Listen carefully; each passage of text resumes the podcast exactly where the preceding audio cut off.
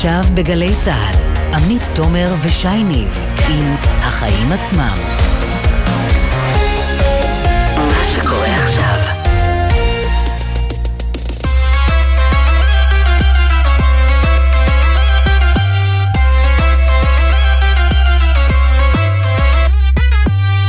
עכשיו שש וארבע דקות, אתם על החיים עצמם, הפעם במהדורה מיוחדת, פוליטית, של שעתיים בעקבות הבחירות. אני אמי תומר, וכאן איתי באולפן שי ניב. מה שלומך, שי? בסדר גמור, תשמעי, יש הכרעה, אה, כנראה שתהיה גם ממשלה די יציבה, זה טוב, צריך לומר את זה, זה טוב, וכן, יש גם חששות, גם את זה לא צריך לטאטא, צריך לדבר על זה, לפחות אצל חלק מהציבור, ואנחנו נעסוק גם בזה. כן, אין ספק שתוצאות הבחירות uh, מפתיעות, אחרי חודשים שהתרגלנו לאפשרות שזה יהיה 60, 60, ועוד מחכים לנו חודשים ארוכים של מגעים, ואולי אחרי זה עוד חודשים ארוכים של קמפיין בחירות. נראה שזה עומד כאן uh, להיגמר הלופ האינסופי הזה שאנחנו נמצאים בו, והשאלה היא איך זה ייגמר. אז בשעתיים הקרובות יהיו איתנו נציגים מכל הקשת הפוליטית, מעוצמה יהודית ועד חד"ש-תע"ל, ולא רק, נדון איך לא גם בתפר בין כלכלה לפוליטיקה עם הפרשנים שלנו, וננסה להבין מה האתגרים הכלכליים שצפויים לממשלת ימין על מלא שצפויה. כן, נעסוק אה, גם בגל ההתייקרויות אה, שהגיע עם תחילת החודש, ובמאבקים בין אה, רשתות השיווק ליבואנים הגדולים, שנמשכים כמובן, ובקללת שר האוצר, שנתנה מהלומה אלקטורלית לשר האוצר הנוכחי, אביגדור ליברמן, ולישראל ביתנו מפלגתו. ומתברר שלא רק לא, זה הולך הרבה שנים אחורה, הפרטים אה, בהמשך. אז זה כל זה רק בשעה הראשונה מתוך שתיים, כי היום אמרנו משדר מיוחד הוא גם משדר מורחב, נהיה כאן עד שמונה, בהמשך נעסוק גם בשני מקרי הרציחה של נשים על פי החשד על ידי בעליהן ביממה אחת, 24 אה, שעות. אבל קודם כל, שי, מה הכותרת שלך היום? כן, טוב, אז הכותרת שלי היא 20 מיליארד שקל, כמובן. זה הסכום שראש הממשלה הבא, או אולי הצפוי, בנימין נתניהו, הבטיח להוציא כדי לממש את שלל התוכניות שהוא הציג במערכת הבחירות הזו, או יותר נכון את ההצהרות שהוא פיזר במהלך הקמפיין, כי תוכניות שממש לא בדיוק ראינו. עכשיו תראי, אני קיבלתי הבוקר מין סטיקר כזה בוואטסאפ שאומר לא לשכוח לחייך, ואני לגמרי זוהה עם המסר. זה תמיד חשוב. כן, לאלה מאיתנו שקמו עם איזה דכדוך קל או כבד. תסתכלו על הצד החיובי של העניין, בטח אם אנחנו מדברים פה על כלכלה. נתניהו הבטיח חוק חינוך חינם מגיל לידה, שישה מיליארד שקל בשנה, הוא הבטיח הקפאה של הארנונה, לא של המשכנתה, שימי לב על זה, הוא אמר שהתבלבל. הקפאה של מחירי החשמל, הדלק והמים. הוא הבטיח גם לבטל מיד את המיסוי על משקאות ממותקים וכלים חד פעמיים, בקיצור, חגיגה. ומאיפה יבוא הכסף? הוא הסביר, מעודפי הגבייה. יש 60 מיליארד אה, אה, שקלים של עודפי אה, גבייה ממיסים, הוא אמר, אז ניקח משם שליש. מה שהוא לא הסביר, זה שאי שם, בשנת 2004, היה אחד בשם בנימין נתניהו, אולי שמעת עליו, שהעביר חוק חדש בשם מגבלת ההוצאה. והחוק הזה קבע שאם הממשלה הגיעה לתקרת ההוצאה של התקציב, של תקציב המדינה, היא לא יכולה להוציא שקל נוסף, גם אם נחתו עליה בלילה 200 מיליארד שקל ממיסים. את הכסף הזה צריך להכניס לגירעון, ואם בכל זאת רוצים להוציא יותר, צריך לעשות קיצוץ בתקציב, ממש כמו שעשו בשבוע שעבר, כדי לממן את ההסכם עם המורים. עכשיו, מכיוון שנתניהו מעולם לא הפר הבטחה שהוא נתן, נותר לי רק לאחל מזל טוב לכולנו. צריך להגיד אבל שכן אפשר, אה, אתה יודע, כשעושים תקציב חדש, לשנות את הדברים האלה, לפתוח אותם, לדבר עליהם, השנה היא לא 2004, ויכול להיות שיחליטו לנהוג אחרת, לא יוכלו לעשות את זה בממשלת מעבר. כן, למרות שיש גם נומרטור, שזה משפיע על שנים עתידיות, נכון. גם את זה נתניהו העביר. יהיה, יהיה מאתגר. כן, ושכחת את כרטיסי המזון של ש"ס, שיעלו עוד מיליארד, הם אמרו, רק בתור uh, התחלה. אבל היי, אני חושבת שהמצע הכלכלי של מפלגת העבודה למשל עלה בסדר גודל של 100 מיליארד שקלים, אז לפחות עם זה לא נצטרך להתמודד. אבל הכותרת שלי הוא דווקא מה שאולי ישמש כמקורות מימון. מהמצע של הציונות הדתית, שיחד עם עוצמה יהודית הם מסתמן הרשימה השלישית בגודלה בכנסת. שם מציעים לצמצם פטורים ממס והטבות שונות, דבר שמקבלים היום למשל נכים, אימהות חד-הוריות ועוד. חוץ מזה הם מעוניינים להטיל מס זמני רק על עובדי המגזר הציבורי. לשנתיים, שיהיה מדורג, ככה שעובדים בכירים עם שכר גבוה יספגו הפחתה חדה יותר. הם גם הבטיחו לפעול להפחית תקנים מיותרים במגזר הציבורי, שזה לא דווקא רעיון רע, אבל אם אתה כבר מריח את האיומים של ההסתדרות בשביתה הכללית במשק, אז גם את האפשרות הזאת מתכוונים לבטל, או לפחות מאוד לצמצם שם. לבטל את ההסתדרות? הם רוצים על פי המצע לחוקק חוק לבוררות חובה כמעט, שימנע את מה שהם מכנים שביתות פרועות. וגם לאסור על שביתות פוליטיות ועל שביתות הזדהות, דבר שאנחנו רואים הרבה פעמים גם בסיפורים לא פוליטיים, למשל, אחרי מקרה אלימות כלפי אנשי צוות רפואיים, רק דוגמה אחת. כן. למרות צריך לומר, שביתות אה, סולידריות או פוליטיות, מה שנקרא בארץ, הן ממש לשעה, החוק ממילא מגביל אותם, בניגוד לכל מיני מקומות באירופה. כן, נזכיר שהיושב ראש בצלאל סמוטריץ' שותה עיניים למשרד האוצר, שהוא המקום שממנו אפשר להוציא את כל זה אה, לפועל, אז כמובן שיש פער בין הבטחות הבחירות למציאות, לטוב ולרע, אבל אין ספק שאם אפילו חצי מכל מה שציינו עכשיו עומד להתרחש, יהיה מעניין ויקר. לגמרי. אז אנחנו רוצים לנתח את האתגרים הכלכליים של הממשלה החדשה, שככל הנראה, כבר אמרנו, תהיה ממשלת ימין בראשות בנימין נתניהו עם שניים. איתנו על הקו סמי פרץ, איש החיים עצמם, הצלע השלישית שלנו, פרשן בכיר בדה מרקר, שלום סמי. שלום, שלום. וגלית חמי, עורכת כלכליסט, שלום. שלום. אז ערב טוב. ערב טוב. אז תנו לי כל אחד הבטחת בחירות אחת שאתם חושבים שבאמת תתממש, וכזאת שתישאר עמוק במגירה. אני חושב שההבטחה של נתניהו לחינוך חינם לגילאי 0 עד 3, הוא יממש אותה, אה, משום שהוא ירצה להראות אה, הישג שציבורים רחבים נהנים ממנו, כדי לשדר אמינות בהבטחות שלו. אה, זה יעלה הרבה מאוד כסף, אני לא יודע אם הוא יעשה את זה מיד או בצורה מדורגת. נדמה לי שכבר בקמפיין שלו הוא אמר שזה יהיה בהדרגה. כן. כן. כן, הוא ימצא את הדרך לעשות את זה, אבל הוא ירצה להראות שהוא באמת מביא משהו חדש, שונה, חתום על, רשום על שמו. אני חושב שבכלל המוטיבציה שלו תהיה אה, כן להתעסק בענייני החיים עצמם, או לפחות להראות מראית עין של התעסקות בחיים עצמם, כי הרבה מאוד מהפעילות של חבריו למפלגה תעסוק בענייניו המשפטיים וכולי, והוא ירצה להראות שיש פה ממשלה שעוסקת בהרבה יותר דברים מאשר במצבו האישי. גלית? אמ, אני חושבת שסמי קצת אופטימי מדי. תסבירי. אם נסתכל על, אה, על ההתנהלות של נתניהו כראש ממשלה בשנים האחרונות, אז למעשה ה, היחס שלו לכל הנושאים הכלכליים היה בין ציניות לבין הזנחה. כלומר, את הציניות ראינו שהוא השתמש בכלכלה אה, כאיזשהו כלי שרת לצרכים פוליטיים כשהיה נוח, אה, ובאמת רצה להיות נחמד למגזר כזה או אחר. אה, לבין אה, ציניות שהוא אה, השתמש בתקציב כבן ערובה לצרכים הפוליטיים שלו, שזה באמת, זו פסגת הציניות האפשרית. אבל אני נוטה להסכים עם סמי, אני נוטה... אנחנו עכשיו מדברים על ממשלה של 95 מנדטים, זה לא ממשלת נכון. אחדות או חילופים או רוטציות, זה ממשלה שלא על כן. מלא, ממשלת ימין על מלא. הגילאי 0 עד 3 ודאי מדבר לקהל הדתי, החרד"לי, החרדי. כלומר, מהבחינה הזו זה ווין ווין. כן, אז, אז באמת אם נסתכל על השותפים שלו, אז גם כאן אנחנו יודעים לזהות מניסיון העבר שהאג'נדה היא יותר מדיניות של לחלק דגים ו, אה, ולא חכות.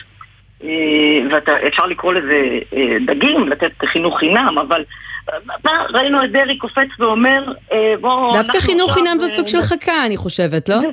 זה, זה סוג של כן, אבל ראי, לא, ראינו אותם אומרים, אנחנו נבטל את המס על המשקאות הממותקים. כלומר, מה? זה באמת מה שחשוב זה באמת מה שחשוב. ראינו שנתניהו אמר שזה הדבר הראשון פחות או יותר שהוא אה, יעשה. נדמה לי שאנחנו מדברים על, אה, על מיליארד וחצי אה, שקלים, הסיפור הזה של המיסוי, גם על הכלים החד פעמיים וגם על משקאות ממותקים. זה יקרה לדעתכם, ומאיפה הוא יביא את הכסף לדברים כן, האחרים? כן, זה יקרה כי, כי זה, קודם כל זה סכום לא גדול, ובינתיים גם לא ראינו שיש לו איזה אימפקט מי יודע מה על הפחתת הצריכה של משקאות ממותקים. ככה שזה עניין באמת טקטי נורא נורא קטן ולא חשוב בכלל המדיניות הכלכלית. אני חושב שהדבר המרכזי שבאמת אולי הוא חשוב זה השאלה מי יהיה שר האוצר. נתניהו, אה, כשהוא מינה את כחלון בזמנו ואת יאיר לפיד, שהם היו ראשי מפלגות עצמאיות, אה, לימים הוא קצת אה, ככה קיטר על העניין הזה וטען שבגלל שזה היה אצלם והוא היה תלוי בהם, אז הוא לא יכול היה לנהל מדיניות כלכלית, יכול להיות שזה גם היה נוח לו לגלגל על... יש את מי להאשים. את הבעיות, כן, כן היה את מי להאשים. אבל עכשיו, השאלה מה יקרה כעת. אותם אה, שרים שלו, אז הם היו סוג של בובות, כלומר, אנחנו זוכרים גם את הם היו סוג של בובות, הם סרו למרותו. נתניהו אוהב שרים שסרים למרותו, ודאי בנושא כלכלי, שזה דבר נורא נורא מרכזי במשילות וביכולת לקבל החלטות. ואז, עכשיו תשמעי, יש יש, יש לו שותפים קואליציוניים אה, עם כוח, כלומר, אה, השאלה אם התיק הזה יישאר בליכוד או לא, היא לא שאלה כזו פשוטה. אם הוא ייתן את זה לאחת נכון. המפלגות האחרות, זה יכול להפוך את שר האוצר הבא לשר אוצר מהצד מאוד השני, מאוד מגזרי. אתם מאוד אומרים- מגזרי, וזה לא ראינו כבר הרבה שנים. שהממשלה הפעם הולכת להיות יותר רחבה, כלומר זה לא שהם צריכים לקושש כל קול לקול, אה, יש לו פה כמה אפשרויות, והשאלה אם זה לא יהפוך את נתניהו לדעתכם ללחיץ פחות במשא ומתן, וכתוצאה מכך גם לפזרן פחות, גם בתיקים, גם בתקציבים. אנחנו מכירים את המגעים הקואליציוניים שבדרך כלל עולים כמה מיליארדים טובים. כן, רגע, אז אה, טוב, השאלה... מ- לימד אותנו כן. שנתניהו הוא לח- הוא לחיץ אה, יחסית, וזו הסיבה שגם ראינו הרבה פעמים יוזמות לרפורמות אה, בתקופה שהוא כיהן כראש ממשלה, שהגיעו מכל מיני יועציו הכלכליים, שבסוף לא יצאו לפועל בגלל שהופעלו עליו לחצים, לא לחצים פוליטיים מתוך השותפים הקואליציוניים שלו, אלא לחצים מכל מיני קבוצות לחץ חיצוניות. אה, בחברה. ו- ופה אני גם אה, בספק ו- ומאוד מוטרדת, אני באמת מהבחינה הזו חושבת שהתוצאות הבחירות האלה, ללא כל קשר לימין, שמאל, מדיני, ביטחוני, הם, הם בבחינת בשורות מאוד מאוד רעות לכלכלה הישראלית. אז זהו, הזכרתם קודם ממשלת ימין על אה, מלא מלא, כמו שאמר גם אה, אה, סמי. בתחום הכלכלי, אה, לפחות אה, על פי ההצהרות אה, של אה, נתניהו וההתחייבויות שלו, אנחנו לא נראה פה אה, ממשלת אה, ימין מלא מלא. דווקא הממשלה ה- היוצאת, אני חושב שגם הזכרנו את זה ב- בתוכנית הקודמת, אה, עמית, היא הייתה ממשלה מאוד אה, אה, ימנית במובן הזה, כלומר רפורמות שלא ראינו כמעט, אני חושב, עשרות שנים, ביטול אה, הרבה מאוד אה, תקנים. נדמה לי שהפעם אה, ככה אפשר יהיה לשים על זה סימן שאלה. צריך לשים על זה סימן שאלה, אבל שים לב איזה דברים, איזה לחצים מתדפקים, יידפקו על דלתו. קודם כל הנושא של יוקר המחיה, שהוא מציק לכל הישראלים, זה לא משנה אם אתה ימין או שמאל, ודאי בטח לשכבות החלשות זה הרבה יותר מציק. דבר שני, כל ההסכמי שכר במגזר הציבורי, זה יכול ליוצר הרבה מאוד אה, חוסר שקט. ודבר שלישי, אה, דברים שכן קשורים לדת ומדינה, אבל יש להם גם קשר הדוק לכלכלה, למשל הנושא של אה, הפעלת רכבת קלה בשבת, כן או לא. אם היה נדמה שהיה פה איזה חלון הזדמנויות של הממשלה היוצאת, אה, נראה שהוא הולך ו- ונסגר, וזה יכול לייצר אה, אה, גם כנקודות חיכוך עם, אה, עם חלקים רבים בחברה הישראלית. לכן ועוד- השאלה, השאלה אם הוא ירצה מה שנקרא שקט תעשייתי, אה, או שהוא ירצה באמת להוביל אה, רפורמות, אה, דברים משמעותיים, כי סך הכל יש לו גם מורשת להשאיר, כמובן שיש לו מצב משפטי לנהל, ואת הדבר הזה כנראה שאפשר לנהל הרבה מאוד שנים. אה, עד שהוא יגיע לקו הגמר, אבל יש לו גם מורשת להשאיר. אם מסתכלים על אה, החמש, על חמש השנים האחרונות של נתניהו, נדמה לי שיש לנו כבר תשובה על השאלה הזו. כן, בסך כן, אבל הכל, החמש שנים האחרונות היו בסימן החקירות, כן, בדיוק, היו בסימן החקירות וכתבי כן. אישום, ושם היה הפוקוס. כן, אבל, נכון, אבל סמי, עכשיו כבר מתנהל, אה, מתנהל משפט. עכשיו זה המאני טיים, שבתחושה שלי הדבר האחרון שיעניין אותו אה, זו הכלכלה. או באמת לייצר פה רפורמות אמיתיות ארוכות טווח, לא הזכרנו את, ה, את הדיור. אה, שמחייב פה עבודה מאוד אינטנסיבית. כן, אה, טוב, אין ספק. שזה גם אה, משהו שמאוד מתקשר בפוליטיקה, כי זה משהו שהציבור מצפה לו, אבל אני רוצה להספיק לדבר איתכם על עוד הבטחת בחירות אחרונה שלו, דווקא לשותפים הקואליציוניים שלו, למפלגות החרדיות, לתקצב מוסדות שלא ילמדו לימודי ליבה, בעצם בניגוד למהלך שהובילה הממשלה האחרונה. אם זה יקרה, מה יהיו ההשפעות של זה על המשק הישראלי?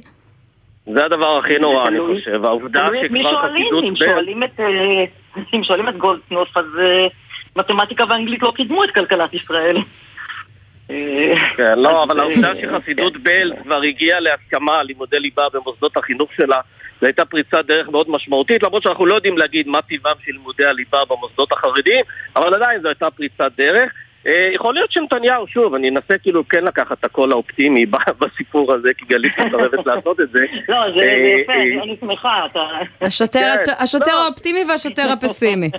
אה, תראה, חייבים גם לנסות לפעמים נקודות אחיזה אופטימיות. יכול להיות שנתניהו י- יבוא. ויגיד, אה, רק הליכוד יכול. אז אה, אני לא נתתי ל- לממשלה היוצאת לקדם את זה, עכשיו אני יותר אה, קשוב לעניין הזה ואני רוצה לקדם את זה, אבל שוב, אם זה- אם הוא ירגיש שלרגע זה מאיים על היציבות של ממשלתו וכולי, הוא יזנח את זה, זה לא יעסיק אותו בכלל. כן. טוב, סמי פרץ, גלית חמי, תודה רבה לשניכם, ואנחנו, מה שנקרא, נמשיך לעקוב. תודה. תודה רבה. ואיתנו, ממש בעניין הזה ועוד, אה, חבר הכנסת מיכאל מלכיאלי, יושב ראש סיעת ש"ס, שלום. שלום, ערב טוב. אני חושבת שאתם, לדעתי, הפתעת הבחירות, זינקתם ל-11 מנדטים, הרבה יותר ממה שניבאו אה, הסקרים לאורך כל אה, בעצם החודשים אה, האחרונים. נזכיר, זה עדיין לא תוצאות אמת אחרונות, 87 אבל... אחוזים מהקולות, נכון? התחזקתם בוודאי. אז uh, שמעת את הפרשנים שלנו, אני מניחה, uh, נושא ביטול לימודי הליבה, אני מניחה שתדרשו אותו רצף, חזק. רצף, רצף טעויות שאני גם מוכן לתקן את אותם פרשנים חכמים, רק מילה אחת על ההצלחה. אז קודם כל, ה-11 אנחנו כבר רוב, רוב שעות היום היינו ב-12, ואנחנו ככה, מנדט ה-12 שלנו מתנדנד, אבל עדיין מדובר בהצלחה חסרת תקדים. אריה דרעי הוא היום יושב ראש המפלגה המאוחדת השלישית הגדולה ביותר בכנסת. רגע, כבר היו, כבר היו לכם, אנחנו מספיק סקנים לזכור שהיו לכם כבר שבעה. 17 אה, מנדטים, אז חסרת תקדים זה עוד לא. לא, לא, אבל 17 מנדטים... יש לאן להתקדם עוד, אה, חבר הכנסת מלכיאלי. נכון, אנחנו שואפים להגיע כמה שיותר גדולים. אני חושב שש"ס ניהלה את המלחמה באופוזיציה אה, בצורה הכי אה, אמינה, ישרה, ידענו מה אנחנו רוצים, הבנו והעברנו לכולם איפה הסכנה שבממשלה הזאת שלאט לאט הבנו, הציבור גם מבין כמה זה נכון, וארי דרעי היום כמנהיג של תנועת ש"ס ושייחד את כל הציבור הספרדי תחת המפלגה הזאת, יצאנו מחוזקים מאוד, אבל מה, אנחנו לא נחים על זרי הדפנה. יש לפנינו ארבע שנים מלאות עבודה לתקן את כל ההרס של הממשלה הקודמת, הן בכלכלה, הן בנושא דת ומדינה. כשאתה אומר לתקן, למה אתה מתכוון? מה למשל עם לימודי הליבה? אתן דוגמה, איבו, כבר השנייה מתייחסת לנושא הליבה, אבל בנושא הכלכלה למשל, התאכזרות נוראה ביוקר, במיסים וכלפי השכבות החלשות, ביטולים של רפורמות ענקיים של אריה דרעי במשרד הפריפריה, אה, בממשלה הזאת היא בוטה לגמרי. הבטחתם אה, לבטל את המס על משקאות ממותקים ועל כלים חד פעמיים, תקיימו? כן, כן, כן, כן, כן, כל הבטחה ששפי גם תקיים. אנחנו גם נסביר למה. למה זה התאכזרות, אגב? למה זה התאכזרות? כי אנחנו, תשמע, אני יודע שאתם מייחסים את זה כאיזשהו אקט אה, פוליטי, ספציפי. ספציפית גם לא, ל, אני, לשר האוצר אה, עצמו, אבל אתה יודע, בדרגים המקצועיים של אה, משרד האוצר ושל אה, ודאי של משרד הבריאות, מדברים על זה כבר שנים. היות ואני מכיר, בדיוק, זה בדיוק הנקודה. במשך שנים פקידי האוצר מכינים תוכניות מגירה לכל שר אוצר נכנס. מנסים למכור לו כל מיני דברים. בוא תגבה מכאן כסף. אגב, לא עושים את זה מרוע, הם עושים את זה כאנשי כלכלה. הם צריכים לעשות משרד האוצר תפקידו להביא כסף. ומשרד הבריאות זה... רוצה להפחית את השימוש לא, בסוכר, נכון, בוא נזכיר נכון, גם נכון. את זה. לא, לא. צריך לומר בהגינות, זה לא כל כך הצליח.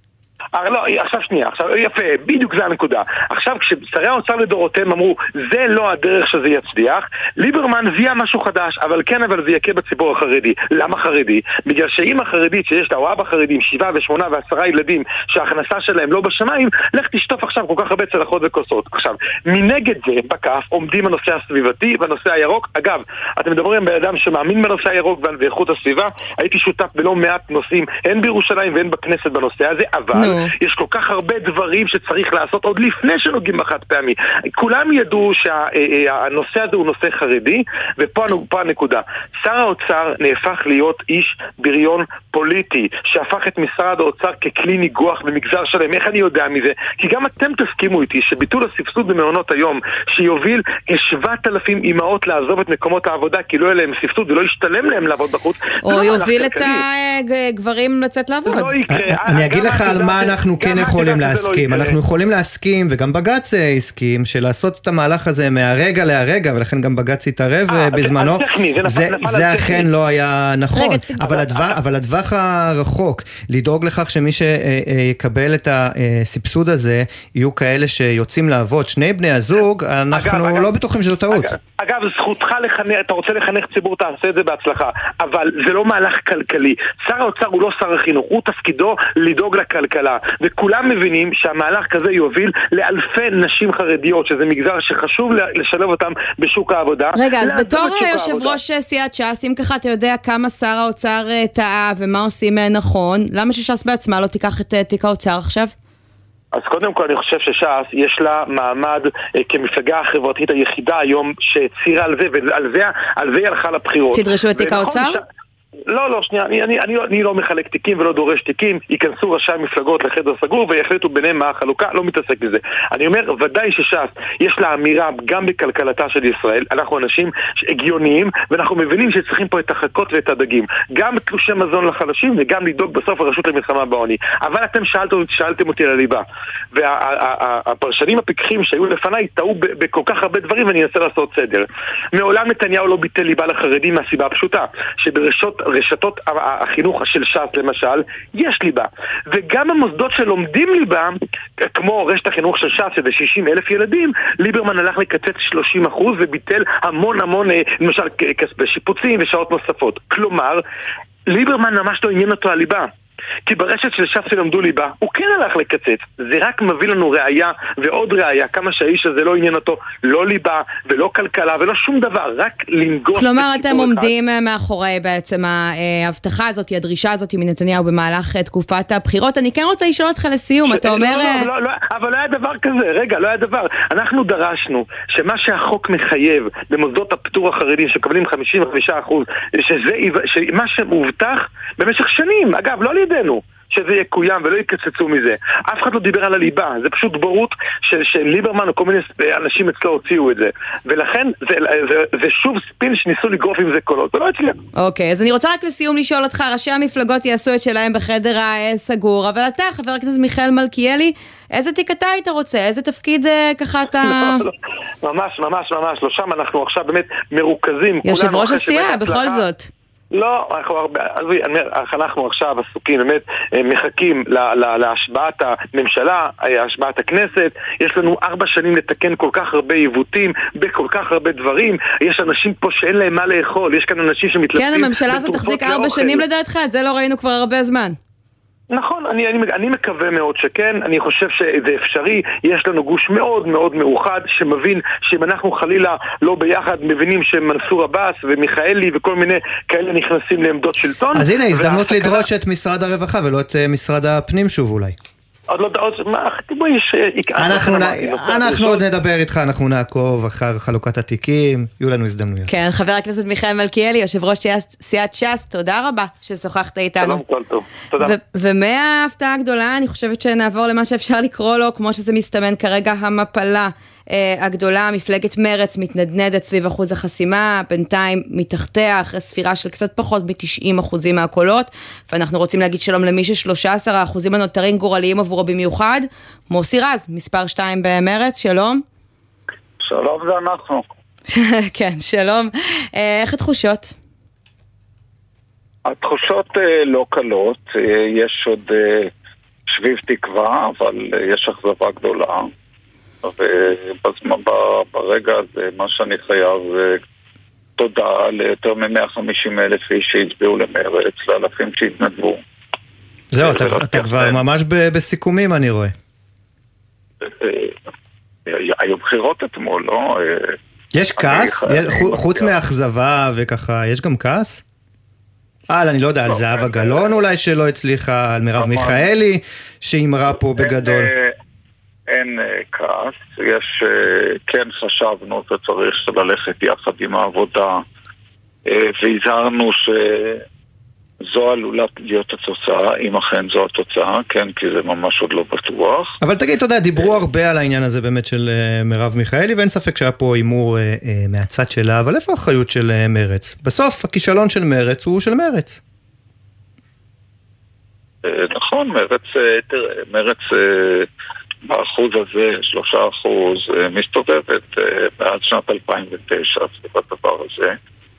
העלאה המוזרה והזויה של, של אחוז החסימה שהביאה למשבר, למשברים הפוליטיים שהיינו בהם, הביאה עכשיו לכך שלמרות שחצי מהציבור אתמול הצביע נגד גוש נתניהו, mm. שישה אחוז מהקולות אה, ירדו לזבל, וזה נראה כאילו יש רוב לגוש אה, נתניהו בציבור, מה שאיננו נכון. לא, אבל אפשר, בואו בוא, נסכים שהציבור כן אה, הלך או הולך כבר תקופה אה, אה, ימינה, בטח לא שמאלה. תראה, בסדר, אני לא יודע, הלך, הולך, זו תופעה בכל העולם של הליכה ימינה, התרחקות מהערכים הסוציאל דמוקרטיים. ראה מה קורה למפלגות הסוציאל דמוקרטיות בעולם, ראה מה קרה למפלגת העבודה, וכן, גם כשיש עימות אלים, סכסוך אלים בינינו לבין הפלסטינים, תמיד העם תמך במלחמה, אין דבר כזה עם שלא תומך במלחמה. אבל זה לא רק, אתה יודע, אנחנו אומרים עם, אבל אתה יודע, גם כשמסתכלים אה, מסתכלים על, נתון, על הנתונים המפולחים יותר, לפחות מסיבובים קודמים, אתה רואה שגם, למשל הקיבוצניקים, שתמיד היו ככה בתוך הגרעין, אה, אה, גרעין המצביעים של מרץ, גם הם הלכו כבר מזמן, חזק מאוד, אם זה לגנץ, אם זה לפיד. מה, מה, מה, מה עשיתם לא נכון? איפה אתם לא קוראים את המפה? זה שוב אותה תופעה שאני מדבר עליה, אה, גם הקיבוצניקים הם כבר לא סוציאל דמוקרטים אה, כמו פעם, לא כולם, כן, רובם עדיין כן, אה, גם הקיבוץ נראה היום אחרת, וגם ההצבעה שלהם נראית היום אחרת. כן, ותגיד, אם אתם באמת עכשיו מוצאים את עצמכם בסופו של דבר מחוץ לכנסת, מה קורה? אתה אומר אנחנו מתנדנדים הרבה מאוד שנים, ואני תוהה האם יש למפלגה זכות קיום, אפשרות קיום, בלי חברי כנסת ארבע שנים? למפלגה היחידה שמציעה לישראל איך לפתור את הבעיה הכי קשה שלה, יש זכות קיום, גם אם היא בכנסת, גם אם היא לא בכנסת. זה לא חשוב אם יקראו לזה מרץ, כן? Mm. אם לא, גם אם לא נהיה בכנסת וגם אם נהיה בכנסת, אנחנו צריכים לחתור להקמתו של שמאל ישראלי חדש, גדול, ערבים ויהודים, פריפריה ומרכז. כלומר, יש מחשבה דברים. אולי לסגור ולפתוח, למתג את זה למשהו אחר, כמו שראינו שקרה לו פעם עם השנים, עם מגוון מפלגות חדשות שככה נכנסו ותפסו יותר יש, מקום. יש חובה לפתוח. יש חובה לפתוח, יש חובה לייצר שמאל ישראלי גדול. זה שהשמאל כרגע ב... אה, בשפל, בארץ ובעולם, זה בעיניי זמני וזה ישתנה. אתה תישאר חבר מפלגת מרץ, או שככה תנסה להבין איך אתה יכול להעביר את הערכים כל... האלה בצורה אחרת? קודם כל, כל עוד יש, מפל... כל עוד קיימת אה, מרץ, אני אהיה חבר מרץ, אין לי מפלגה אחרת שיכולה לשקף את ערכיי. שנית, אני כמובן אקדם את הערכים האלה גם בצורה אחרת, מה שעשיתי כשלא הייתי בכנסת, וגם כשהייתי בכנסת. יש ארגונים, יש אה, פעילות, יש אקטיביזם, יש התנהגות אישית, יש הרבה, דברי, הרבה דרכים לקדם את הערכים שלנו, של אה, נגד הכיבוש, מאבק אה, במשבר האקלים, לזכויות אדם, לצמצום פערים כלכליים. אה, גם, גם כמפלגת אה, מרץ וגם אה, בדרכים אחרות. אבל אני מנסה להבין, אתם הרי לעומת מפלגת העבודה שככה רצה פחות או יותר עם אותה אה, רשימה, עשיתם איזשהו בדק בית אחרי הממשלה האחרונה, עשיתם שינוי, הבאתם יושבת ראש חדשה ישנה, החזרתם את זהבה גלאון. מה, מה, מה היית עושה היום אה, אחרת? תראי, אותה מכה שהכתה במפלגת העבודה, הכתה גם בנו. הם ירדו שלושה מנדטים, למעשה אפשר להגיד שלושה וחצי, כי הם היו בבחירות הקודמות שבעה וחצי. אה, ואנחנו ירדנו שלושה, למעשה אפשר להגיד אה, שניים. יכול להיות שאנשים לא התרגשו יותר מהגוואלד, כי הוא קרה כמה פעמים במערכות הבחירות האחרונות, ובסוף נכנסתם קצת כמו זאב זאב? עובדה שאת צודקת, כן. כן, הרי זהבה, צריך לומר, הרי זהבה גלאון אה, בעצמה. עם המציאות לא ניתן, אה, כן, זהבה גלאון עצמה אמרה, גם בזה, במשל הזאב זאב, בסוף בא הזאב. כן, לא, התכוונתי אבל שהיא אמרה כבר לפני מספר שנים ש, שמרץ בעצם סיימה את uh, תפקידה ההיסטורי וצריכה uh, לחשוב על פרק uh, חדש. הנה, הפעם היא ניסתה להציל אותה שוב, אבל גם זה לא עבד. קודם כל צריך לייצר את הפרק החדש ולאחר מכן להצ... להצהיר הצהרות על סיום דרכה ההיסטורית. אה, אני מכיר הרבה אנשים שגם אה, יושבי ראש מפלגה ויושבות ראש מפלגה לשעבר שכבר לפני שנים אה, הספידו את מרץ, אני מציע לא להספיד גם עכשיו. קודם כל לייצר שמאל חדש ואז לדבר על סגירתה של כן. מרץ או זה. אז אני רוצה לשאול אותך לסיום, יש איזושהי תחושה של החמצה ברמה האישית? כי שנים המפלגה מקבלת מנדט אחד פחות מהמיקום שלך ברשימה, ועד שהגעת כל כך גבוה למקום השני, המפלגה אולי לא תיכנס? כן, אבל תראי, אני הייתי בכנסת כבר uh, שלוש פעמים. Uh, זה לא עניין אישי. Uh, מבחינות רבות, אני רוצה כמובן להיות חבר כנסת, אבל מבחינות רבות החיים שלי בתקופות שלא הייתי חבר כנסת היו יותר נוחים ויותר קלים. אתה יודע מה בא לך לעשות, אם לא, או שזה עוד מוקדם? בא לי לקדם את הערכים שלי, אם זה בדרך של חינוך, הוראה, אקטיביזם, אני לא, בשבילי הכנסת איננה קריירה, היא דרך לקדם את הערכים שלי, ואם אני לא בכנסת, אני מקדם אותם בדרכים אחרות. אוקיי, חבר הכנסת מוסי רץ, מפלגת מרץ. חן חן, תודה. תודה רבה ששוחחת איתנו. שלום.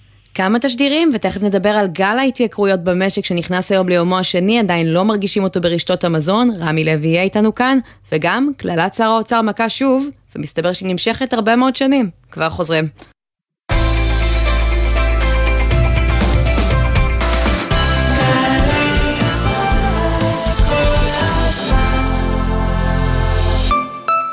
ממשלת ישראל מודיעה בתדהמה, בצער רב וביגון עמוק, על מותו של ראש הממשלה ושר הביטחון יצחק רבין לציון יום השנה לרצח ראש הממשלה יצחק רבין, המוזיאון הישראלי במרכז רבין פותח את שעריו לקהל הרחב חינם מ-2 בנובמבר עד 10 בנובמבר, מ-3 עד 7 בערב, להזמנות כוכבית 4585. הזמינו אתכם לוועדה רפואית בביטוח הלאומי? כדי שתבואו מוכנים לוועדות, אתם צריכים להרגיש בידיים טובות.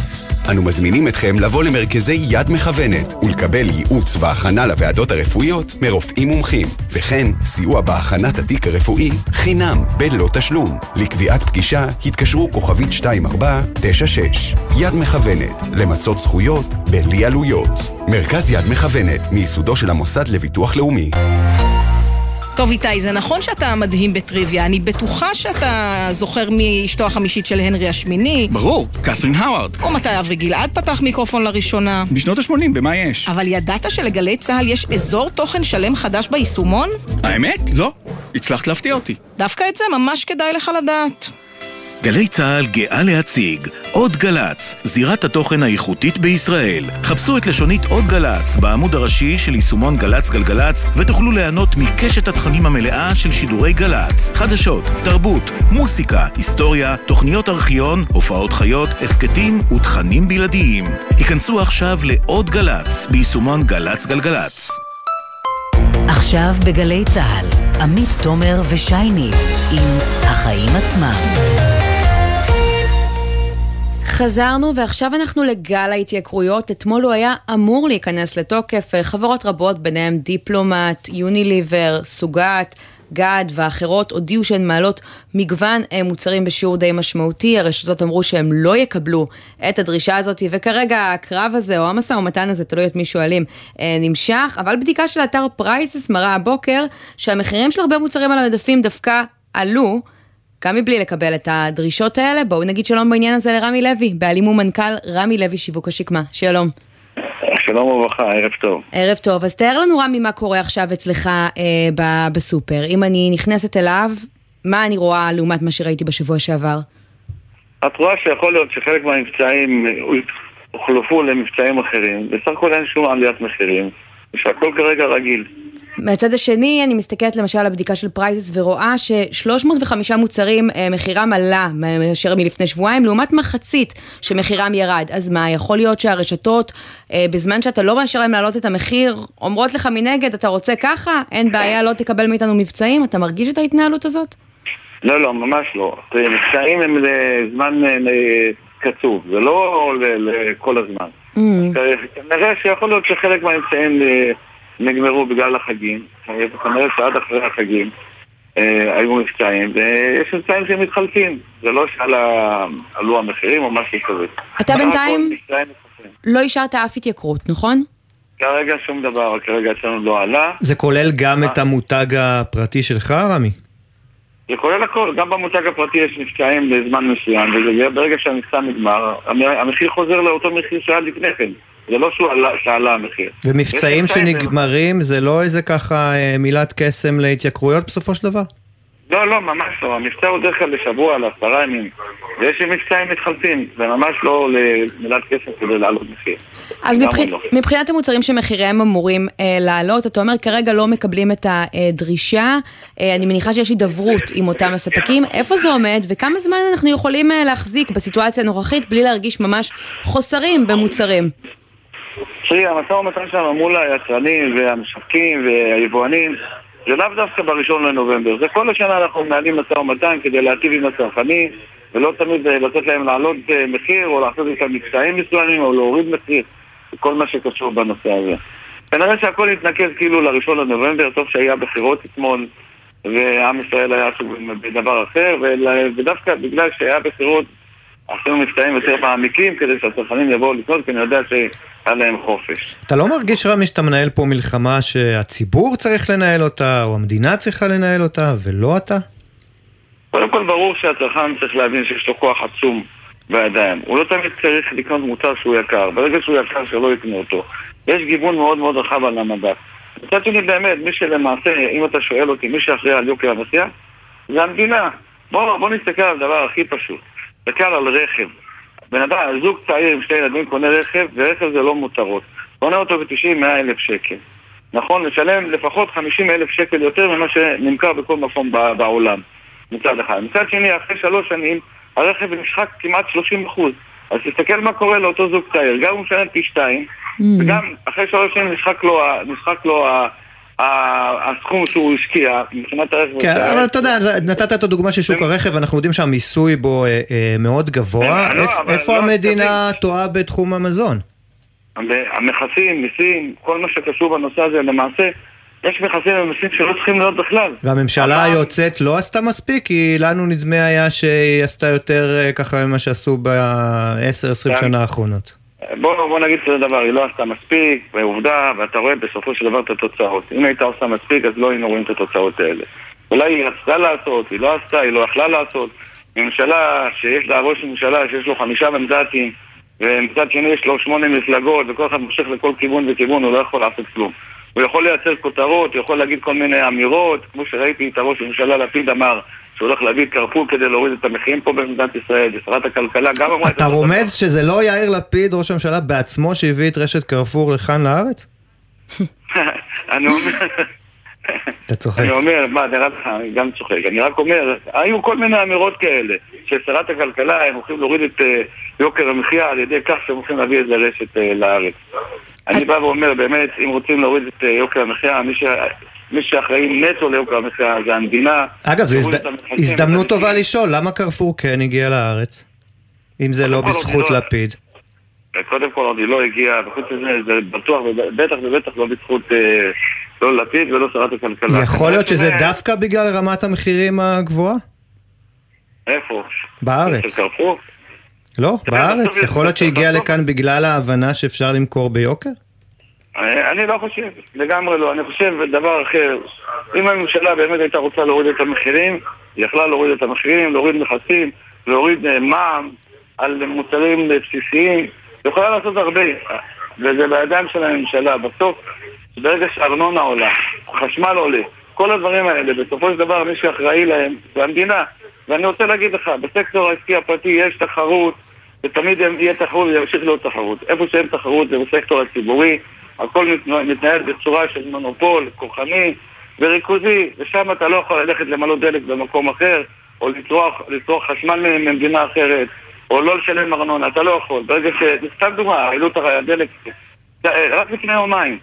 אתה יכול למלא דלק במקום אחר. Mm, אבל אתה מאמין להבטחות של הממשלה כנראה נכנסת, לפי מה שאנחנו רואים בתוצאות אה, עכשיו, שאכן הם אה, יבטלו את אה, העלאות הדלק והארנונה וכל הדברים האלה?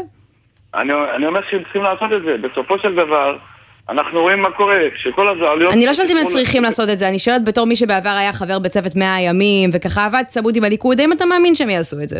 אני, אני מאמין שהם למדו לקחים והם יעשו את זה כדי להוריד את שוק המחיה, וחייבים לעשות את זה. יש לך איזה ניחוש, אולי משאלת לב, אה, מי צפוי להיות שר האוצר הבא? לא. ממש לא. שמעת שהדר מוכתר אמרה שהיא תייעד אותך לתפקיד, היא כבר לא כל כך רלוונטית, אבל... אה, טוב, קודם כל זה בסדר, זה נחמד שאומרים את זה, זה בסדר, אבל... Uh, אני לא הולך לפוליטיקה, הפוליטיקה שלי זה ה-9,000 עובדים שעובדים אצלי בחברה, והשתיים וחצי מיליון לקוחות שאני משרת בחודש. אני, אני לא רוצה לסכסך, אבל אני שמעתי שהבטיחה את התפקיד לשלמה מעוז, לכלכלן. אז כנראה לא שהיו כמה... דווקא אני אגיד לך מה, אם באמת הוא הבטיחה לו, ואני אוהב את אה, שלמה מעוז, אה, באמת, הוא כנראה שהוא ראוי. אז אני רוצה לסיום ככה... כל מה שנשאר זה שהיא תגיע לכנסת. כן, זה, זה כבר לא קרה. לחזור לגל ההתייקרויות ולשאול אותך, ככה ראינו כמה גלים כאלה, ניסיונות להעלאות מחירים בשנה האחרונה. אה, בפעמים הקודמות יצרניות ויבואניות המזון התקפלו פעם אחר פעם, אתה חושב שזה ייגמר באותה צורה, או שהפעם זה ייגמר אחרת והמחירים יהיו חייבים לעלות בסופו של דבר? תראי, אני לא קורא לזה התקפלו. אני חושב שהם רצו להעלות את המחירים לפני החגים, ואז הם באו ואמרו, אנחנו נלך לקראת הצרכנים ונעלה את זה רק אחרי החג, כדי לאפשר באמת לתושבים ולצרכנים במדינת ישראל לעבור את החג בצורה באמת אה, טובה ונעימה, ושכל אחד יוכל לקנות. אני לא קורא לזה להתקפל. אני מצד אחד בא ואומר, אם אין צורך לעלות, שלא יעלו. אנחנו... אבל הפעם זה ייגמר אחרת, או שהם גם אה, ייסוגו, לא יתקפלו, בסדר? או שאתה חושב שככה די, אחרי פעם שלישית הם אה, הולכים להתעקש עד הסוף, ותצטרכו להיפגש באמצע והמחירים יעלו באיזושהי רמה? תראה, אני עומד על המשמר שהמחירים לא יעלו, אם אין צורך שזה יעלה, ואני חושב, ואנחנו עושים את הכל כדי לנהל משא ומתן עם היבואנים, עם היצרנים, וכדי שבסוף שהם יבינו דבר אחד, היום הצרכנים בסוף יצביעו עם הרגליים, הם יבואו למדף, והם באמת, המחאה תהיה על המדף. ומי שבאמת יגזים עם המחיר שלו, בסוף לא יקנו את המוצר שלו. אגב, כשאתה אומר אה, ככה, מה שנקרא, תנסו להגיע אה, להבנות ולהידברות, אתה בסופו של דבר מוכן להגיע גם לזה שלא יהיו את המוצרים על המדפים עוד חודש, עוד שבועיים, כשככה המלאים אה, יתרוקנו? כמובן, בטח. אם יש צורך שמוצר מסוים שלא יהיה על המדף, אז הוא לא יהיה על המדף. והצלחת לא לזקק, במסגרת המגעים עם הספקים, מי ככה באמת ההתייקרויות שלו מוצדקות ומי מה שנקרא רוכב על הגל? אתה יודע להגיד לנו? תראה, אני אגיד לך, אני עכשיו לא אתחיל לפרט מי, מי עושה ככה ומי עושה אה, דבר אחר, אבל אנחנו בודקים את הכל לעומק העניין, וכרגע המחירים לא עולים וכרגע לא יעלו, כרגע. אה, אנחנו מנהלים את המשא ומתן כדי באמת לשמור על הצרכנים שלנו, וגם היבואנים, וגם הספקים, וגם היצרנים מבינים שגם לי וגם להם יש מכנה משותף שזה הצרכן, וחייבים לשמור עליו. רמי לוי, בעלים ומנכ"ל רמי לוי שיווק השקמה, נקווה שזה ייגמר כמו בפעמים הקודמות. בינתיים, תודה רבה שדיברת איתנו. תודה רבה, לך ולכל עם ישראל.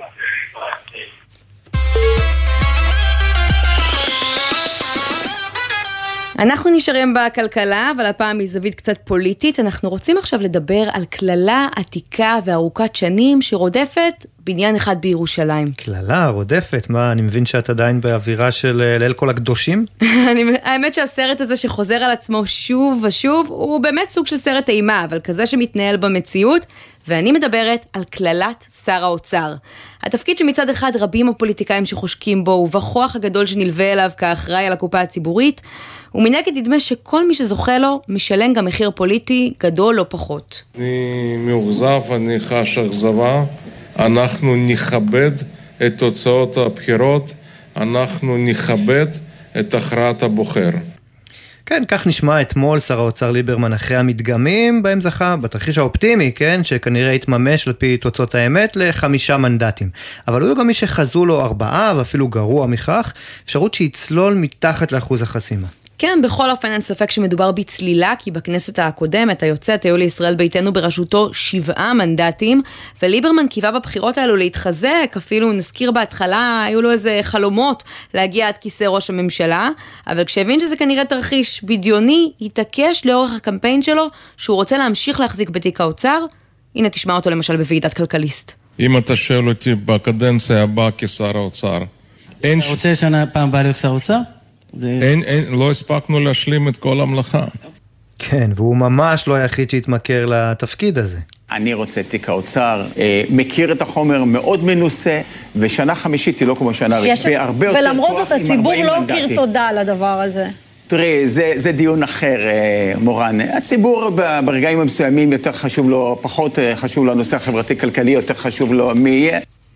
כן, המקרה של אה, משה כחלון, למשל, היה מאוד דומה לזה של ליברמן. כשהוא חזר לחיים הפוליטיים, ניסה על גלי הפופולריות של רפורמת הסלולר שהעביר, זו שהוזילה דרמטית את חשבון השיחות וההודעות. הרשימה החדשה שהכיר לנו כתבה עשרה מנדטים, כולנו. אבל ארבע שנים במשרד האוצר, שכללו לו מחד הורדות מיסים, אבל מאידך גירעון מאוד גבוה ומחירי דיור אה, ככה שמזנקים, הייתה איזה, היה איזה רגע שהוא הצליח אה, אה, לייצר שם איזושהי אה, הפחתה של המחירים, אבל, אבל למרות ההבטחות... אבל פער גדול בין ההבטחות למציאות. כן. הוא דיבר על ירידה של עשרות אחוזים. בדיוק, וגם זה אחרי חששות כבדים שלא יעבור את אחוז החסימה. כן, וגם שר האוצר לפניהם, יאיר לפיד, היום ראש הממשלה כנראה יוצא, זכה לתשעה מנדטים לפני שנכנס למשרד האוצר, ול-11 מנדטים אחרי, כלומר מפלגתו, כמו של כחלון, התכווצה כמעט לחצי. והוא בשיחות סגורות טען לאחר מכן שזה קרה בגלל החלטות שנאלץ לקבל, כמו העלאת המיסים על סיגריות ואלכוהול ב-2013, שזכתה לביקורת רבה בציבור, כי היא באמת הייתה מפתיעה וחדה, וזה העביר אותו לעמדת המתגונן, כמו בריאיון הזה, לחדשות 12. אף פוליטיקאי לא רוצה להעלות מיסים. זה לא תרם במיוחד לפופולריות שלי, זה לא עזר במיוחד לי כראש מפלגה. למה שאני אעשה משהו שמזיק לי בציבור? התשובה היא שלא הייתה ברירה. לא הייתה ברירה כי היינו בכזה בור. אז במקרים אחדים כמו של כחלון, תפקיד שר האוצר מוביל אותך לכזה אבדון פוליטי שגורם לך לתפוס מרחק מהכנסת. במקרים אחרים, כמו של יאיר לפיד, הלקח נלמד, והוא כמו אחרים, ביניהם ראש הממשלה לשעבר, אולי תכף, בנימין נתניהו, לא הסכים לחזור מאז למשרד האוצר. כן, וככה אפשר לראות כשחוזרים ממש אחורה לשלושת העשורים האחרונים, שככה עוד לפני אה, לופ הבחירות אחר בחירות שנקלענו אליהם בשנים האחרונות, שרי האוצר התחלפו פה הרבה יותר מהר מבבניינים השכנים, נקרא לזה, ברחוב אה, קפלן בירושלים. אה, בשלושים השנים האחרונות התחלפו לא פחות מ-16 שרי אוצר, שימי לב, כל אחד מהם כן בממוצע פחות משנתיים. בעוד שלמשל, הכהונה הממוצעת של אה, שרי ביטחון עמדה על מעל שנתיים וחצי. כן, נתון אחד שמספר את כל הסיפור, ובעניין הזה בואו נגיד שלום למי שישב על כיסא שר האוצר בעבר, בייגה שוחט, שלום. ערב טוב. ערב טוב, אתה היית שר האוצר אה, מטעם מפלגת אה, העבודה, תספר לנו קצת על החוויה שלך, והאם הרגשת את הקללה הזאת שדיברנו עליה? לא, ממש לא. תראו, אני הייתי שר אוצר אצל שלושה ראשי ממשלות, אה, ארבע שנים אצל רבין, אה, עד הירצחו, לאחר מכן תקופה של פחות משנה בממשלה של פרס, אה, ולאחר מכן בממשלתו של ברק, בסך הכל שש שנים. החזקת הרבה. כן, לא, לא, הכי הרבה היה אשכול, אשכול היה 11 שנים שר אוצר רצוף, ולאחר מכן נהיה ראש ממשלה. לעוד שש שנים. אחריו היה פנחס ספיר גם כן בשתי כהונות, נדמה לי, עם שבע שנים, ואני הייתי השלישי. כלומר, האגדה או הקללה, לצורך העניין, של שר אוצר שמיד אחרי הקדנציה הוא מתרסק, אתה אומר, היא לא בדיוק נכונה, לפחות אה, בחלק מהשנים. או שאולי סיפור חדש יותר. כן. לא, זה צריך לזכור, התקופה, אה, התקופות השתנו, אה, הדברים הרבה יותר מהירים, החוזק של המפלגות לא היו פריימריז. היה חזק מאוד. אה, ובשרי האוצר היו בדרך כלל דמויות מרכזיות וחזקות. אה, אני גם חושב שכששר אוצר מתנהל אה, בצורה הגונה, לא, לא מספר סיפורי מעשיות, אומר את האמת, ולפעמים את האמת הקשה. אז זה שרי האוצר האחרונים, אם זה ליברמן, אם זה אה, לפניו כחלון, לפיד, הם לא, סיפרו סיפורים? אני חושב, אני, אני חושב שליברמן היה שר אוצר טוב מאוד בשנה וחצי האחרונה. הוא, הוא נהג מאוד באחריות, אה, זה לפעמים עולה. הסיפור שלו, של הירידה במשקל הפוליטי, היא לפי זה לא נובעת מהעובדה שהוא היה שר אוצר. תראו, ישראל כץ היה שר האוצר הכי גרוע שראיתי בעולם. אתה יודע שהוא רוצה עכשיו לחזור לכיסא משרד האוצר, הוא אמר את זה כאן בריאיון השבוע. תראו, שר אוצר שהיה שנה וחצי בתפקיד, ונכנע לדרישות הפוליטיות של ביבי, ולא העביר תקציב, תקשיבו, לא העביר תקציב, לא העביר חוק הסדרים. וחרטט כל הזמן שהוא עושה והוא יעשה, לא עשה את זה. אז מה, יש לא לך חשש מזה שעכשיו הליכוד אה, אולי יחזור למשרד הזה? יכול להיות שהליכוד יחזור, אני לא יודע את מי הם ישימו, אני לא יודע אם ישראל כץ, אני לא יודע אם עדיין אה, חינוך כל כך גדול בעיניו של ביבי. ראינו גם שבפריימריז הוא לא יצא מי יודע במקום טוב. הוא לא שייך לקבוצה שכל כך... אה, פעלה למענו של ביבי ושיבחה אותו. יש גם אופציה שבצלאל סמוטריץ' בסופו של דבר יקבל את התפקיד. מה דעתך על הרעיון הזה? גם, גם, גם יכול להיות, אני, תשמעו, אני לא... אני, אני, יכול להיות שסמוטריץ' הוא אופרטור טוב, אבל לסמוטריץ' יש גם אג'נדה. מאוד ברורה, שבעיניי היא אסון למדינת ישראל. ולכן מבחינתי, שר אוצר בעל יכולת, אבל בעל אג'נדה, אה, כמו שלא, אג'נדה אתה מתכוון כ- כ- כמפלגה מגזרית? לא על האג'נדה שלו, אני מדבר כהשקעות ביהודה ושומרון, כן. האג'נדה שלו כתוצאה מה... מהתהליכים אה, אה, אה, החברתיים הדתיים שהוא מוביל זה יכול להתבטא בחינוך, זה יכול להתבטא בתרבות, זה יכול להתבטא, להתבטא בהשקעות בשטחים, זה יכול להתבטא בהרבה מאוד דברים. כשאתה רואה עכשיו את מר שוחט, את מפלגת העבודה, ככה די מתרסקת, מגרדת את, אחוז החסימה, עומדת על ארבעה מנדטים בקושי, מה זה עושה לך? רע מאוד. רע רע מאוד. מאוד ועצוב מאוד, ודאי, תשמע. מה השתבש שם? אה, אני, אני זכיתי להיות שר אוצר אצל רבין שהיה לנו 44 מנדטים, לא 4 מנדטים. וואו. מה, כן, כן, זה, זה- פער גדול. תגיד, מה, מה הם אה, עשו אה, אולי לא נכון? מה הוביל לזה? תראי, אני חושב ש... אה, תראו, אני קודם כל נגיד ככה, יש גם תהליכים בחברה הישראלית אה, והדמוגרפיה אה, שמובילים לתוצאה הזאת. אין מה לדבר שהנושא הדמוגרפי אה, משפיע מאוד בכיוון הזה. כן, אבל מ-44 ל-4 או מ-7 בממשלה האחרונה ל-4 זה פער מאוד משמעותי. אבל 44 ל-4 זה לא בשנתיים האחרונות. נכון, אבל אני אומרת מ-7 ל-4 כן קרה בשנה האחרונה, ואני תוהה אם יש לזה קשר ליושבת הראש מרב מיכאלי ולהתנהלות שלה לדעתך. יש לי ביקורת קשה על ההתנהלות שלה, אני חושב שהיא התנהלה באופן יהיר, שחצני, היא לקחה סיכון בלתי סביר כשלא התחברה למרץ והניחה שהכל יהיה בסדר, לא עושים דבר כזה. אה, אני...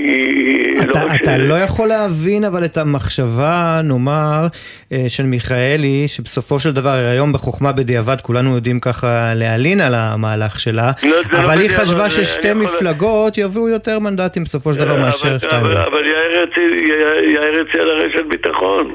הוא אמר שהוא מוכן לתת לה שלושה מקומות ברשימה שלו לה ולמרץ. אז זה אגו? הוא הציע- הוא הציע לה רשת ביטחון ברורה, וביבי עשה את זה. זה אגו? אני לא יודע את ההסבר, זו הערכה לא נכונה, זה נטילת סיכונים מיותרים, אה, והיא לא משחקת בפרסיזה שלה, היא משחקת בעובדה שיכול להיות שכתוצאה מהמהלך הזה ביבי ראש ממשלה. את זה היא גם צריכה להביא בחשבון, והיא לא הביאה את זה בחשבון, ואני חושב שההתנהלות הייתה לא נכונה. דרך אגב, מה שאני אומר עכשיו זה לא שחוכמה בדיעבד. אני בחודש יוני בחודש יוני אתה אמרת את זה. דיברתי איתה, על העניין באופן הכי מפורש שאפשרי ואני הייתי איתה ביחסים טובים מאוד ובאוגוסט חזרתי עוד פעם על דבריי איתה. מה היא אמרה לך אז? היא אמרה שאני טועה, שהיא חושבת שאין שום בעיה שלמפלגת העבודה היה שישה שבעה מנדטים וגם מרצ תעבור והיא רוצה בכל אופן לבדל בין שתי המפלגות כי היא חושבת שיש הבדל. אוקיי, השאלה אם לוקחים סיכון או לא לוקחים וניהול סיכונים הוא דבר חשוב בכל החיים שלנו, גם הפרטיים ובוודאי שאתה נושא בתפקיד היא תשלם על זה מחיר לדעתך? היא סיימה את תפקידה? אני לא יודע, אין לי מושג איך זה יתפתח, לאן זה ילך, אני גם לא עוסק בזה, אני, אני ותיק של מפלגת העבודה, כן. אבל היום אני כבר לא בתוך המערכת, ברור. אה, אבל אין ספק שהיא צריכה בעצמה לעשות חשבון נפש על ההתנהלות שלה. אוקיי. בייגה שוחט, שר האוצר לשעבר, מפלגת העבודה, תודה רבה ששוחחת איתנו. תודה, תודה גם לכם, ערב טוב. ולפני סיום אנחנו אה, קופצים לכתבנו שחר גליק, כתב התחום הפוליטי, שלום. שלום, ערב טוב. ואתה מספר לנו על אמירה של יואב קיש שהכניסה את הליכוד ללחץ אחרי שהוא הודה, פעלנו בתיאום עם איילת שקד, ומובילה אותם אפילו לעוצר ראיונות. נכון מאוד, אז לכאורה בליכוד אמורים להיות היום ברוגע, בנחת, הם ניצחו, הם על גג העולם, אבל איזושהי סערה קטנה שבאמת אה, משנה את כל הרוחות שם ב- בקמפיין הליכוד. אה, יואב קיש, חבר הכנסת יואב קיש, מבכירי הליכוד, מתראיין בערוץ 12, הוא מאשר כל מיני פרסומים ששמענו בשבועות האחרונים, שהריצה של איילת שקד לכנסת, וזה שהיא לא פרשה, זה עניין שמתואם עם הליכוד בתמורה לאיזושהי הבטחה. בוא נשמע את הדברים. הדברים שהוא אומר בריאיון לחדשות 12. כן אני יודע שהייתה כוונה שלה לפרוש, והיה שיח עם הליכוד על האירוע הזה. זה אני יודע. כלומר? זאת אומרת, הוא כן באיזשהו באמת מקום רומז לטענות האלו שזה מתואם אה, בינו לבין הליכוד. עכשיו צריך לומר, גם בבית היהודי איילת שקד מכחישה לגמרי, טוענת שהיא לא הייתה מתואמת עם הליכוד, וגם בליכוד מוציאים מיד הכחשה. אבל מה שקורה דקה אחר כך, זה שבליכוד גם קובעים עוד סרי רעיונות. הם נכנסים מאוד ללחץ, כנראה לא שיש מדבר. קשר בין הדברים. מתחילים, צריך לנהל עכשיו משא ומתן כן. קואליציוני, ולא רוצים ששום טעות בדרך אל הממשלה הזאת. בהחלט. שחר גליק, נגמר לנו הזמן. תודה רבה שדיברת איתנו. תודה. תכף נהיה פה עם עוד שעה, בזמן שהיינו עסוקים בפוליטיקה, שתי נשים נרצחו. תוך 24 שעות נדבר על זה, וגם כמובן עוד פוליטיקה. בינתיים נגיד תודה לעורך שלנו בן נצר, נועה ברנס ולירון מטלון הפיקו, על הביצוע הטכני ניב ירוקר, עורך הדיגיטל הוא יוסי ריס, אני עמית תומר, כאן איתי שי ניב. תכף חוזרים לעוד שעה. ממש תישארו. בחסות מטבחי סמל, המזמינה אתכם לבחור במטבחי סמל ובמוצרים משלימים במגוון הנחות עד 2 בנובמבר. מטבחי סמל. מה נשמע, נשמע, סוף השבוע, של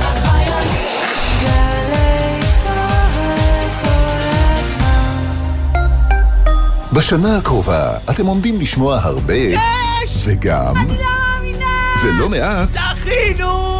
30 אלף, כן, 30 אלף זכאים, יזכו השנה להגשים חלום ולזכות בדירה בהנחה בהגרלות של משרד הבינוי והשיכון ורשות מקרקעי ישראל. אז בהנחה שאין לכם דירה, ובהנחה שאתם זוג נשוי או רווקים בני 35 ומעלה, יש לכם סיכוי לזכות בדירה בהנחה. חפשו ברשת דירה בהנחה, תקווה לדירה במרחק הגרלה, כפוף לתקנון. שישי בשש, סוף סוף קצת שקט. אפשר לשמוע ציוץ של ציפור, רשרוש של עיתון, נחירות של שנץ, אבל כדאי לשמוע את שש בשישי. אנשי תרבות, חברה וספורט באים לאולפן גלי צה"ל עם שש תובנות, גילויים חדשים או סיפורים אישיים מהשבוע החולף. והפעם, ירדנה ארזי. יום שישי, שש בערב, גלי צה"ל. מיד אחרי החדשות, עמית תומר ושי ניב.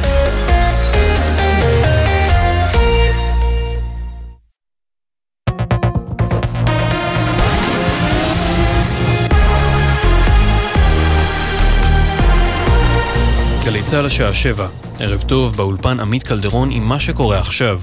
לקראת סיום ספירת הקלפיות, בתום ספירה של 87% ושתי עשיריות, עולה כי גוש הימין בהובלת נתניהו השיג ניצחון מוחץ ועומד על 65 מושבים, לעומת הקואליציה הנוכחית שתקבל 50 בלבד. בתמונת המנדטים הליכוד התחזק מוקדם יותר ל-32, על חשבון מנדט ממפלגת ש"ס שחוזרת ל-11 מושבים. מרץ עדיין לא עוברת את אחוז החסימה. יושבת ראש מרץ זהבה גלאון הגיבה לראשונה לתוצאות הבחירות וכתבה בציוץ בטוויטר זה לא רגע קל עבורי, אך זה עוד לא הזמן למסקנות ולסיכומים. ידיעה שהעביר כתב התחום הפוליטי שחר גליק. בתוך כך, חבר הכנסת שמחה רוטמן מהציונות הדתית שוחח עם ירון וילנסקי בגלי צה"ל על התוכניות שהממשלה צפויה להעביר, ביניהן התוכנית המשפטית של מפלגתו, ואיים אם היועצת המשפטית לממשלה לא תשתף פעולה עם התוכנית, כדאי לה לחשוש. אני מקווה מאוד שבקרוב התוכנית המשפטית שהצגנו במהלך הקמפיין, הצעדים שם אה, יצאו לפועל. והיה לי בהערה ומערה ספציפית, כיועצת משפטית לממשלה, אם היא לא תרצה לשתף פעולה עם אה, אותה תוכנית, אז זה בהחלט יעורר קונפליקט מאוד קשה עם הממשלה. יכול להיות שכדאי לחשוש.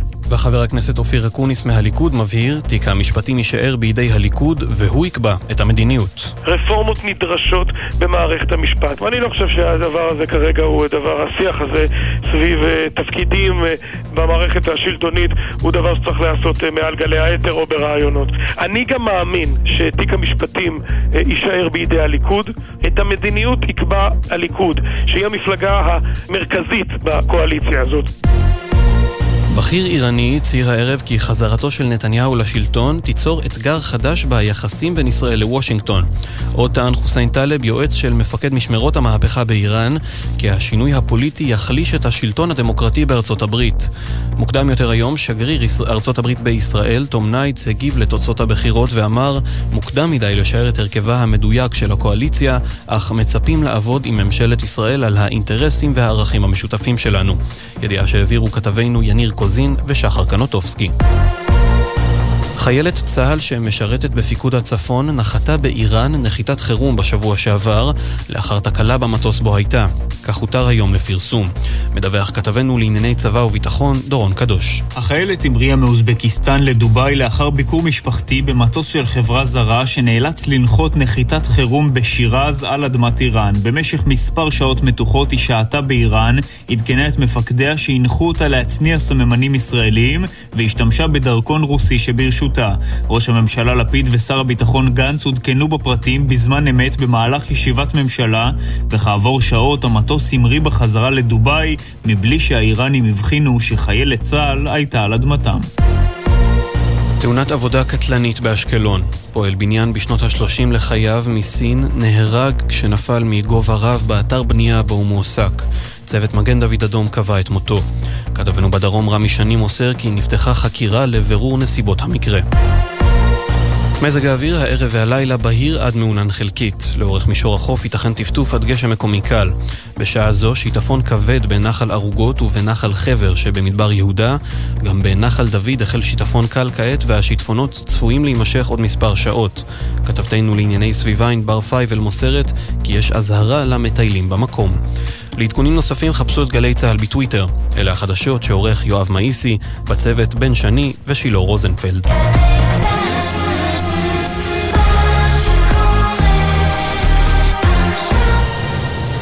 בחסות מטבחי סמל, המזמינה אתכם לבחור במטבחי סמל ובמוצרים משלימים במגוון הנחות עד 2 בנובמבר. מטבחי סמל. בחסות עולם הקולנוע המציעה לכבוד גביע העולם המונדיאל. גריל נינג'ה אקסטרה לארג' ב-799 שקלים. איפה? עולם הקולנוע. עכשיו בגלי צה"ל, עמית תומר ושי ניב עם החיים עצמם.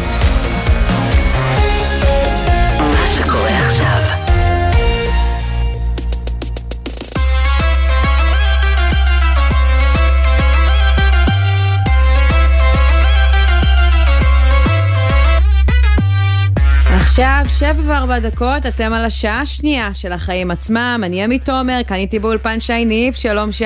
אהלן עמית, שעה שנייה, זה לא קורה לנו כל יום. כן, אבל הנה, יום מיוחד, יום אה, אחרי בחירות, וגם המשדר שלנו הוא מיוחד, אז אנחנו אמנם היום במהדורה לא שגרתית בחסות האירועים הפוליטיים, אבל אנחנו כן רוצים לפתוח את השעה הזאת בחיים עצמם.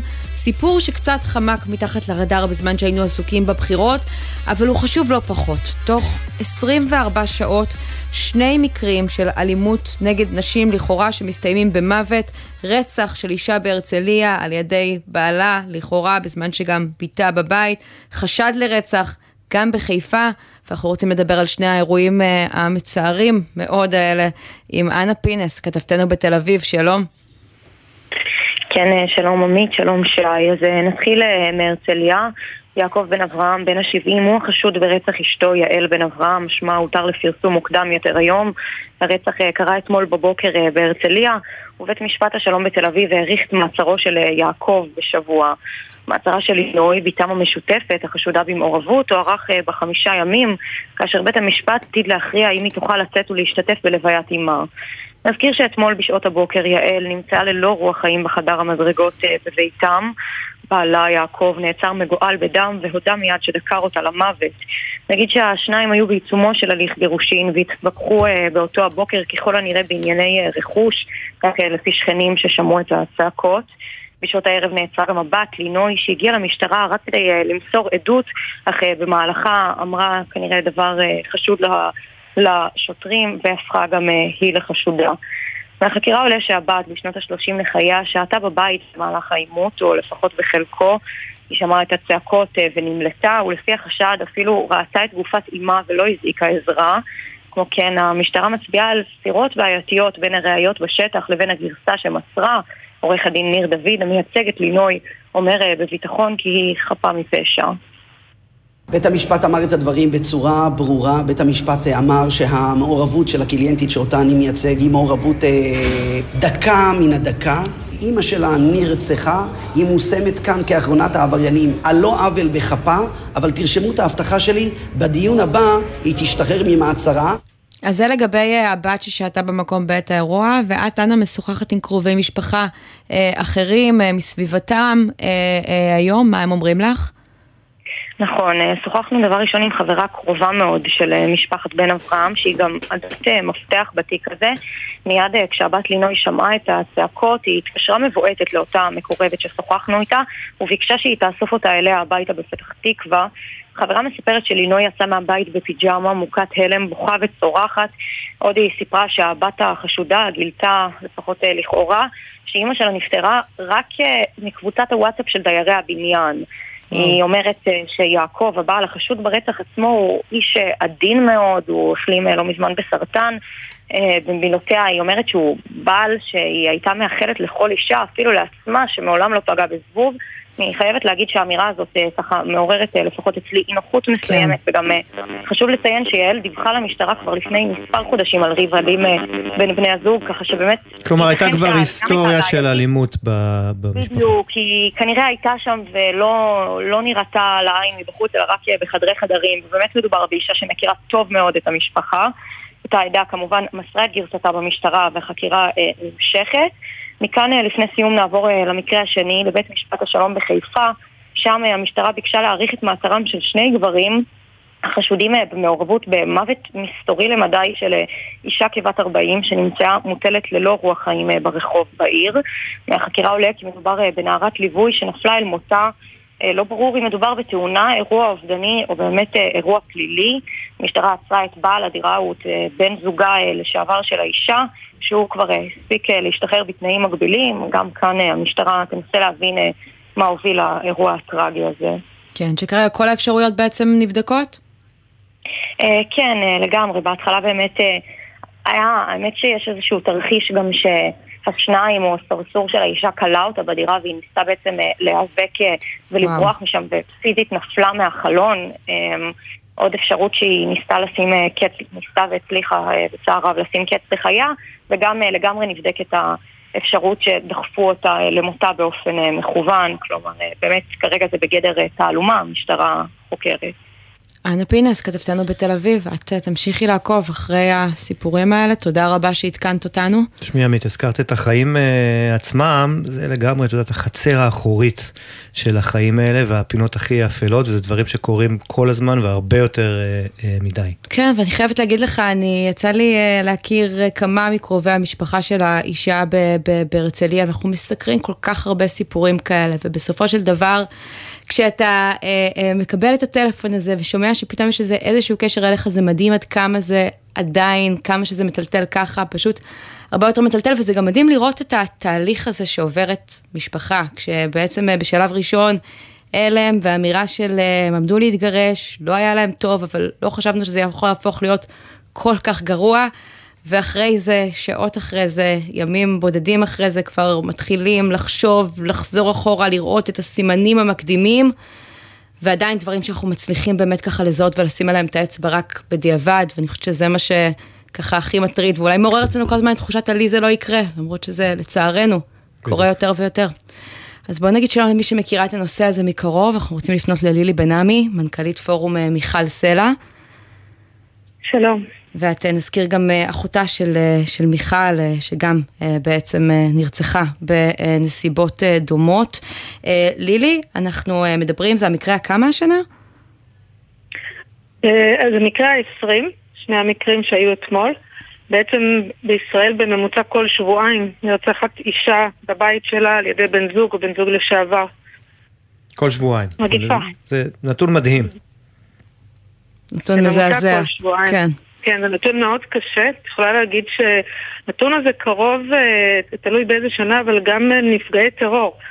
יש, וזה באמת, זה טרור בתוך הבית. ורצח נשים בביתן זה בעצם קצה הקרחון של תופעה הרבה הרבה יותר גדולה של אלימות בתוך הבתים. אה, לא הרבה יודעים שרצח, למעשה כמחצית מהנרצחות לא הייתה אלימות פיזית קודמת. אז זהו, באמת עמית, כן. עמית הזכירה קודם סימנים, כי תמיד בדיעבד אנחנו מנסים לחזור אחורה ולראות אם היו סימנים, אם, אם, אם לא היו. אה, יש, בסוף יש דפוס, נכון? כשזה לא אלימות פיזית זה יכול להיות קטלני. זהו, גם כשאין אז... אלימות פיזית זה יכול להיות קטלני ואפשר לזהות את זה. כלומר עוד הרבה לפני לזהות. שמתגלה אלימות uh, פיזית של ממש, אפשר לזהות. מה הם הסימנים? בפורום מיכל סלע אנחנו מיפינו את אה, חמשת תמרורי אזהרה בזוגיות, זה ראשי תיבות של המילה אזהרה. אה, באות א', אובססיביות, בעצם הכל מסתכם בשליטה. ניסיון לשלוט בסדר היום שלך, לאן את הולכת, מה את עושה, עם מי את מדברת, מחטאת לך בוואטסאפ, אה, את מוצאת את עצמך נאלצת לתת את הסיסמאות לאימייל וכן הלאה. באות ז' זה זוגיות דו-פרצופית. בפומבי ובתוך הבית הוא מתנהג אחרת, גם את מוצאת את עצמך מעמידה פנים שלמשל באירוע חברתי שהכל טוב פוצי מוצי, כשרגע לפני זה היה מריבה גיהנום בתוך האוטו, גם החברה הטובה מוצאת את עצמה מעמידה פנים כי היא לא רוצה שהוא ירחיק ביניהם, אז היא מתחנפת ומתייחסת אליו יפה למרות שהיא אולי לא אוהבת אותו. בעצם הדו-פרצופיות הזאת בזוגיות, גם גן עדן וגיהנום, שזה יכול להיות זיקוקי דינור הכי גן עדן שיש, ומריבות שם הכי גיהנום שיש. אז זה התמרור השני. תמרור שלישי, באות ה' אה, ה', הקטנה, זה גם נקרא גז לייטינג, באנגלית אני ממליצה מאוד לקרוא על זה. את אשמה בהכל, הוא יכול לשבור צלחת ולהגיד תראי מה את גרמת לי לעשות, הכל זה אשמתך. אה, באות רייש, רגישות קיצונית. אם תגידי שאת רוצה להיפרד, הוא יכול להגיב בצורה מאוד מאוד קיצונית. לדוגמה לאיים שהוא יפגע בילדים, שיפרסם תמונות אישיות שלך, שהן לדוגמה תמונות עירום. אומרת דרמות, דרמות גדולות גם על עניינים מאוד קטנים. קיצוניות. אה, אם הוא אומר לך, אם תעזבי אותי אני אתאבד, אז את יכולה להיות בסכנת חיים שעלייך הוא יוציא את הסכין, ככה אלירן מלול אמר לאחותי מיכל, לפני שהוא רצח אותה. אה, ובאות ה' האחרונה זה הקדוש המעונה, הוא גם קורבן וגם תוקפן. לילי, אני רוצה לשאול אותך ברמה האישית, הפורום קיים משהו כמו שנה, נכון? מאז שככה חוויתם את המקרה על בשרכם, המשפחה, ועכשיו את באמת ככה כן אה, יודעת אה, לנסח רשימה של סימנים מאוד מסודרים. מה למדת מהמקרה האישי? מה ככה הבנת אחר כך? בעצם המקרה של אחותי התפרסם מאוד ונוצר מצב שעד היום אני הולכת ברחוב, כל מקום שאני מגיעה, עוצרים אותי, משתפים אותי. אה, אני יכולה להגיד לך שזה גם בכל, בכל המעמדות, היה לי שופטות ששיתפו אותי, בחירות בהייטק, אני הולכת לפגישה עם אנשים מאוד בכירים בממשלה, ברשות מקומית, ובאמת חברות כנסת מספרות סיפור שקשור למשפחה, זה בכל מעמד סוציו-אקונומי, ואני אגיד לך מה... פשוט הכל אותו דבר. הכל זה דפוסים שחוזרים על עצמם. ובגלל שהכל זה דפוסים שחוזרים על עצמם, אפשר לעשות מניעה, אפשר להציל חיים. רק צריך לדעת לזהות את זה. Uh, אני שמעתי מקודם שבדיווח שעשיתם, שדיברו על האדם הזה שלא יכול לפגוע בזבוב. אם הייתם שומעים איך אלירן מלול, שרצח את אחותי, בסכין, הכה אותה, דקר אותה, חנק אותה, ברצח מאוד אכזרי, 17 שעות היא התבססה בדמה בדירה עד שהוא יצא החוצה, איזה מלאך הוא היה, כולנו חשבנו, מעולם לא שמעתי אותו מרים את הקול, הבן אדם הכי נחמד, הראשון שקם לעזור. אה, כולם מדברים איזה בן אדם מקסים הוא היה, וזה בדיוק הפסיכופת. זה, זה הדו-פרצופיות שהזכרת קודם. נכון. אז פסיכופת זה אדם שהוא חסר חמלה, והוא בעצם כל הזמן עסוק בתחזוק החזות החברת כלפי חוץ, בפומבי.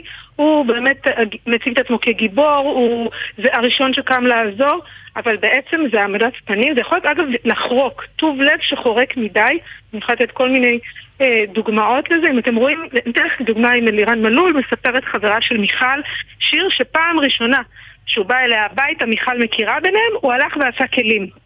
עכשיו, מי בא לבית של חברה של חברה שלך ומיד הולך ועושה כלים? זה מין, וואו, איזה נחמד הוא. כן. אז זה טוב לב שהוא חורק, בעצם בדיעבד, אחרי הרצח, גילינו שיש לו שובל של קורבנות מאחוריו, מיכל לא ידעה. בעצם זה סוג של הונאה. אבל מה, את מציעה לחשוד באנשים נחמדים מדי? כלומר, זה צריך להיות סימן אזהרה בעינייך ברמה הזאת?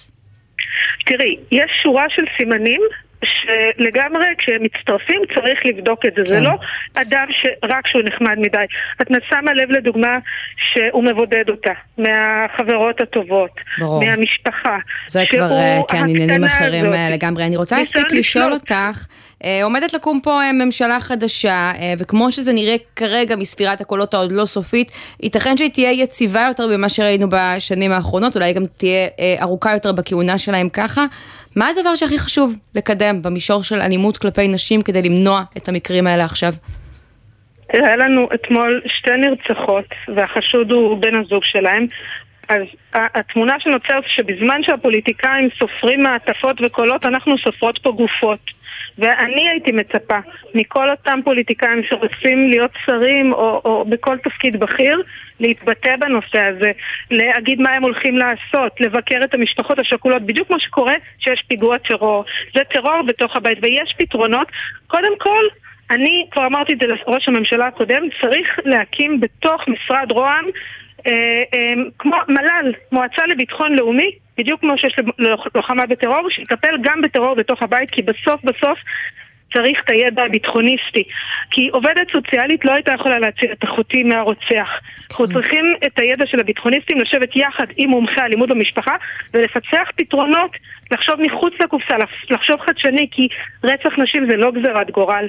וזה מה שאנחנו עושות בפורום כשאת אומרת ביטחוניסטים, אבל למי את מתכוונת? מה, את חושבת שרמטכ"לים הם האנשים הנכונים לעסוק בדבר הזה? כי דווקא אנחנו רואים שהם בדרך כלל פחות אה, מתעסקים בסוגיות אה, חברתיות, הם יותר בביטחוני. מי יכול לעצור רוצח לפני שהוא רוצח? אני יכולה להגיד לך שבפורום מיכל סלע יש לנו שיתופי פעולה עם שב"כ, עם uh, יוצאי יחידת עוקץ, mm. עם, uh, יש לנו פרויקט של כלבי הגנה, עם uh, מאבטחים, עם 8200.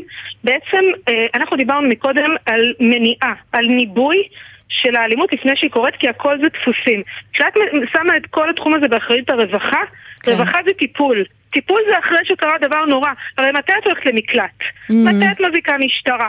מתי את הולכת למרכז למניעת אלימות של הרווחה? רק כשקרה משהו מאוד מאוד קיצוני. נכון. אבל אם תקחי כל תחום שהוא סכנת חיים, קחי קורונה, תחבורה, תאונות דרכים, סרטן, כל תחום שהוא סכנת חיים, את תראי שיש מניעה. יש עיסוק במניעה. או החברה שרוצה לראות יחידות אה, התערבות, נקרא לזה, בתוך המשטרה. צריך קודם כל לדעת לזהות את זה, לעשות גם באמת עבודה של חינוך, אבל גם, כן, מדובר פה בחיי אדם. יש ילדים שנפגעים בבית שלהם.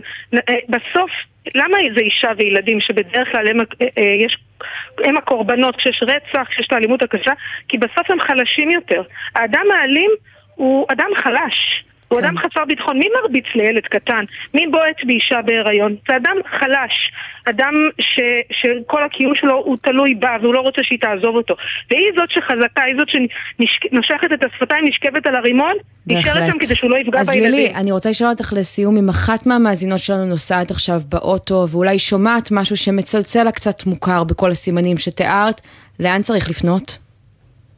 אז אם באמת אה, משהו שתיארתי מוכר, אם יש מישהי שאתם מכירים, חובה שליטה בזוגיות של האובססיביות, אז להתקש... להתייעץ אך ורק עם מומחה, מומחית אלימות במשפחה, בשום אופן לא לדבר על פרידה. הרגע הפרידה זה הרגע הכי הכי מסוכן. לא לעלות פרידה, להתקשר 118, זה המוקד של הרווחה, או כוכבית 6724, זה מוקד של עמותת לא לאלימות, בכל שעה, בכל שפה.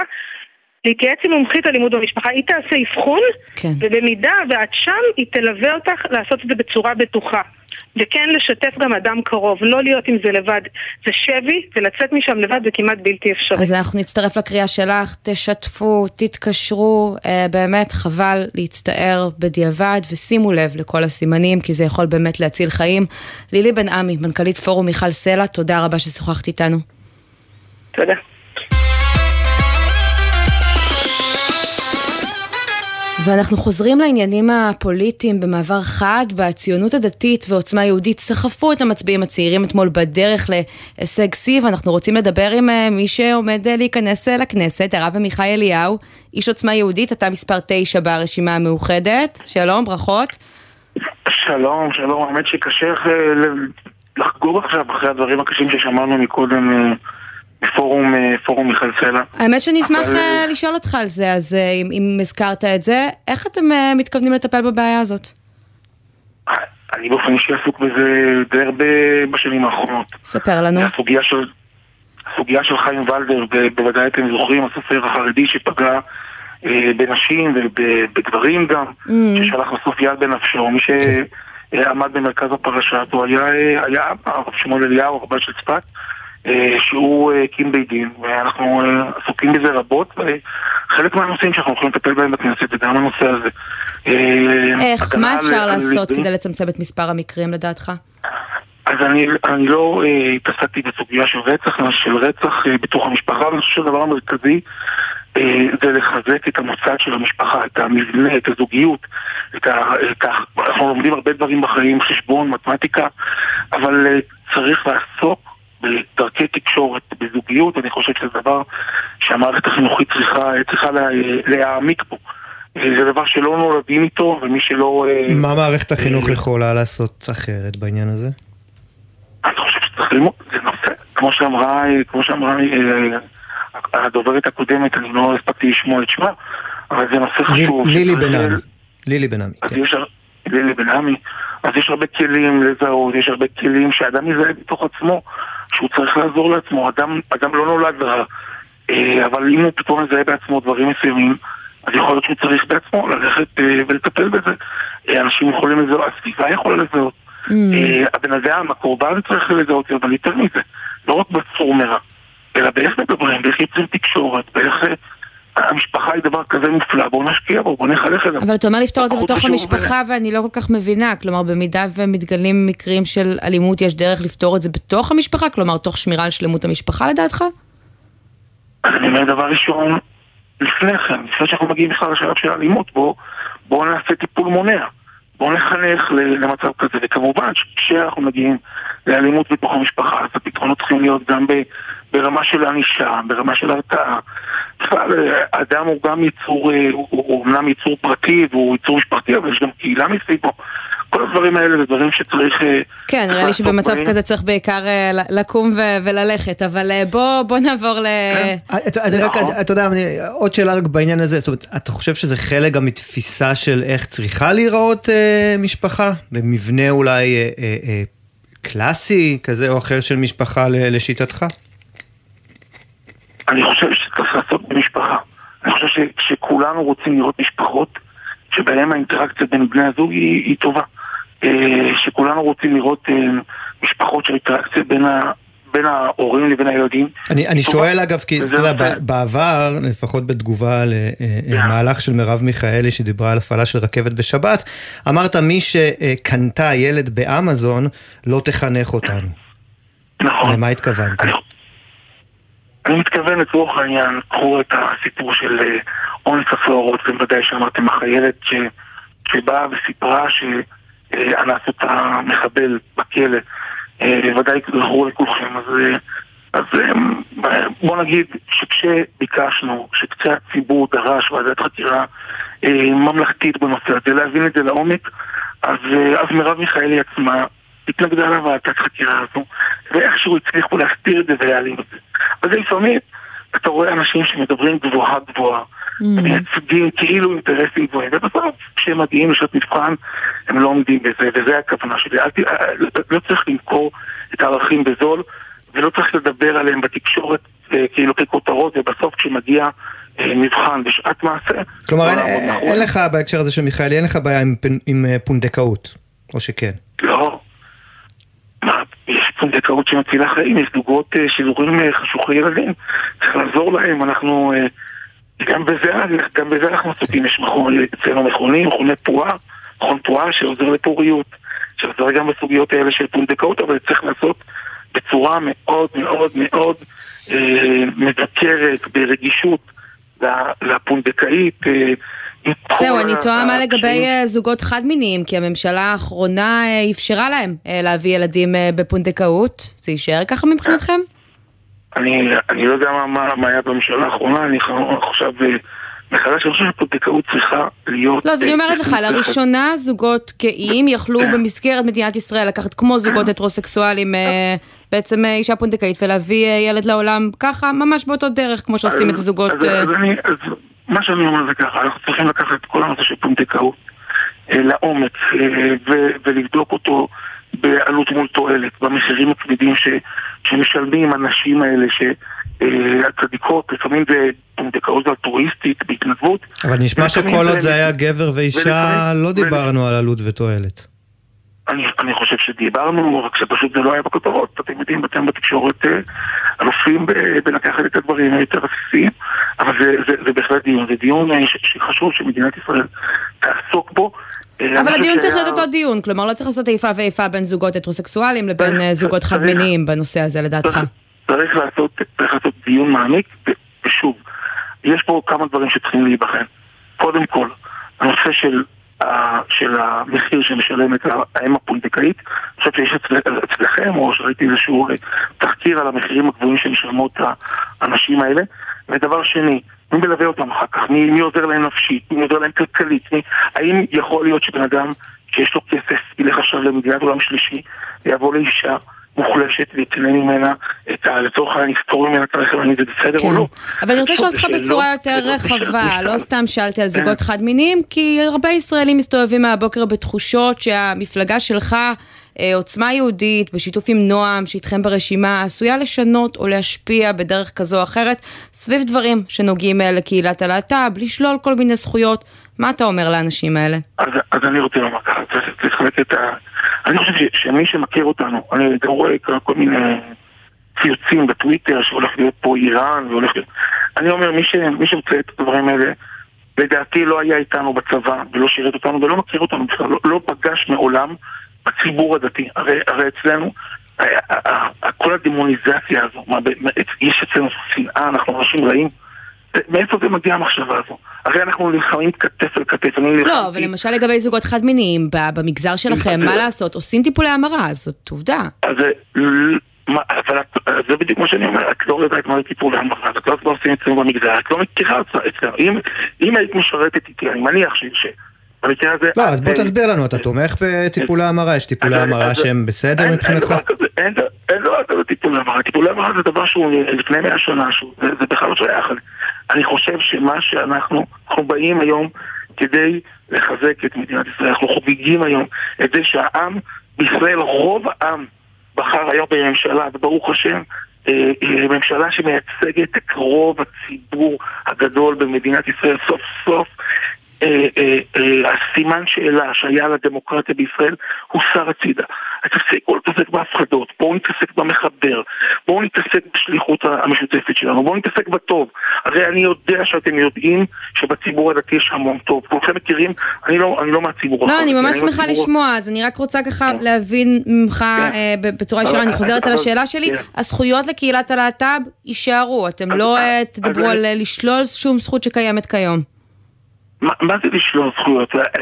בן אדם... הזכות לפונדקאות, אחד- למשל, אחד- בזוגות אחד לא חד-מיניים. אז אני מסביר. אף אחד לא מתעסק בבן אדם באופן פרטי. אנחנו מדברים על הצביון היהודי של מדינת ישראל, הצביון היהודי של מדינת ישראל. אז אנחנו... אה, יש התנגשות ודוחפים בין. הצביון היהודי של ישראל לבין זוגות- אה, זוגות חד-מיניים? אני, רואה, אני רואה לאן אתה הולך, ואני אומר לך, אחי, תשים את זה שנייה אחת בצד, תקשיב למה שאני אומר לך. היחס שלי לאדם... אה, בוא- בואו נשים את הדברים על השולחן, לא בצד. אבל, לא, אבל מה שאתה עושה, אתה פשוט בורח למפריד במקום לברוח למאחד. במקום להתעסק היום במה שיכול אה, לחבר אותנו ולשקם אנחנו פשוט שואלים. שאלה שרלוונטית להרבה מאוד אזרחי ישראל, אה, אם תרגיע נכון, אותנו אנחנו נשמח. אז, אז אני מנסה להגיע, אז אני מסביר. יש לנו עמדה ברורה, שהיא עמדה שנובעת מהתורה. העמדה הזו, אפשר, אתם יכולים לקבל אותה, יכולים לא לקבל אותה, אבל אף אחד לא מתערב לאדם בחיים הפרטיים שלו. אין דבר כזה. בתורה יש גם, אה, בתורה יש גם סקילה באבנים, אתה יודע, תלוי באיזה לא, חלק הוא. לא, לא, לא, אז, לא, זה, זה בדיוק הנקודה, גם בתורה יש כתוב, כתוב גם, אה, כתוב אה, אה, פסוקים של ואהבת לרעך כמוך, וכתוב גם אה, אה, שאסור חלק שבת, ואנחנו לא, לא, לא הולכים לשם. זה לא שאנחנו לא הולכים לשם כי אנחנו, כי זה התורה, כי ככה התורה מחנכת אותנו. אבל הציבור בישראל הוא ציבור מסורתי. הוא ציבור, הבחירות האחרונות, לא צריך סקרים בשביל זה, הבחירות האחרונות הוכיחו את זה. הוא רוצה ללמוד יהדות והוא לא רוצה לעסוק כל הזמן בשני אחוז האלה, המיותרים שאתם כל הזמן חוזרים אליהם, הם מפחידים ויוצרים דימנצ... אה, ד- ד- ד- אה, דמוניזציה. הם יוצרים פה שד. ובמקום לחבר, אני אומר, יש לכם תפקיד. יש לכם תפקיד חשוב. והתפקיד הזה להראות את היופי אבל הרב מיכאל אליהו. זה התפקיד שלכם, הנה נבחרתם לכנסת, בבקשה, חובת אנחנו- ההוכחה היא עליכם, ואנחנו אנחנו- כמובן אה, נעקוב. אני רק רוצה לשאול אותך אה, לסיום, אה, ככה הצלחתם כן. להגיע באמת לשיא מנדטים, למפלגה אה, מגזרית, הצלחה גדולה. אה, מה בקמפיין של בן גביר לדעתך הצליח לסחוף ככה, בעיקר את הצעירים, אני חושבת, אפשר לומר. לא, תסתכלו בבאר שבע, אתם לא צעירים, זה כל חרדים ודתיים, חילונים. אני אגיד לך מה. מה, ש- דברים מרכזיים. דבר ראשון, דוגריות. בישראל אוהבים דוגריות, לא אוהבים כל הפוליט... לקרוא לממשלת ריפוי ריפוי כשהיא, כשהיא אה, מחרימה חצי מהעם, לקרוא ל... לאחדות כשחצי מהעם מוכן. יש פה אמירה דוגרית. אמירה דוגרית אומרת, אני מוכן לקבל אותך. אה, אם אתה ערבי שמכבד אותי, אבל אני לא מוכן, מוכן לקבל אותך כמחבל שרוצה להשמיד את מדינת ישראל. אנשים אסור בכל הפוליטיקלי קורקט הלא טוב הזה. אנשים רוצים אמת. אני חושב שזה דבר ראשון. דבר שני, חביבות. אני חושב שבאמת, באמת, אנשים מרגישים שאיתמר, וגם אנחנו אחריו, שאותנו לא כל כך מכירים, באים עם, עם, עם, עם אהבה גדולה למדינה. באים מתוך, מתוך חיבור, אה, שירתנו כולנו בצה"ל, כולנו, חלקנו, חלק מאיתנו אפילו קצינים בכירים. Mm. שירתנו בצה"ל, היינו חלק, אנחנו חלק מהעם הזה, ואנחנו באמת באים בכנות מתוך אהבה. אז כל הזמן שבאים אה, והופכים אותנו למפלצות, אני חושב שגם מול זה העם מתמרמר, והוא לא מוכן לקבל את השטיפת אה, תודעה הזו. Okay. אוקיי. שלישי, אני חושב שהביטחון האישי נשחק מאוד במדינת ישראל, ואנשים רוצים לחזור ולהגיש פה במדינת ישראל, חזרנו לפה, לארץ שלנו, כן. של העם היהודי. זו אז... המדינה היחידה שלנו, והציבור אוהב את זה. הרב עמיחי אליהו, איש עוצמה יהודית, אנחנו כמובן נעקוב איך אתם תעשו את זה. תודה רבה ששוחחת איתנו. תודה רבה, שלום שלום. ואנחנו נשארים שם עם ההתחזקות הזאת באמת של אה, עוצמה יהודית, גם בקרב צעירים, לא רק, אבל אה, ככה רוצים להבין מאיפה זה נובע. כן, מניין הסחף הזה אה, של אותם אה, אה, צעירים. ואת יודעת, אנחנו מדברים ככה סביב העניין הזה, מאיפה זה באמת מגיע, האם זה הרשתות החברתיות, האם זה אולי מערכת החינוך, ששם כבר פחות, יש לה פחות השפעה על לימודי האזרחות וכן הלאה. ואנחנו רוצים לדבר עם, עם שני מורים, שני מורים לאזרחות שנמצאים איתנו. אז יפתח שילוני, שלום לך. שלום, ערב טוב. מורה לעברית אה, אה, בכפר אה, קאסם היום, בעבר לימד את האזרחות, ונמצא כן, איתנו גם דוקטור...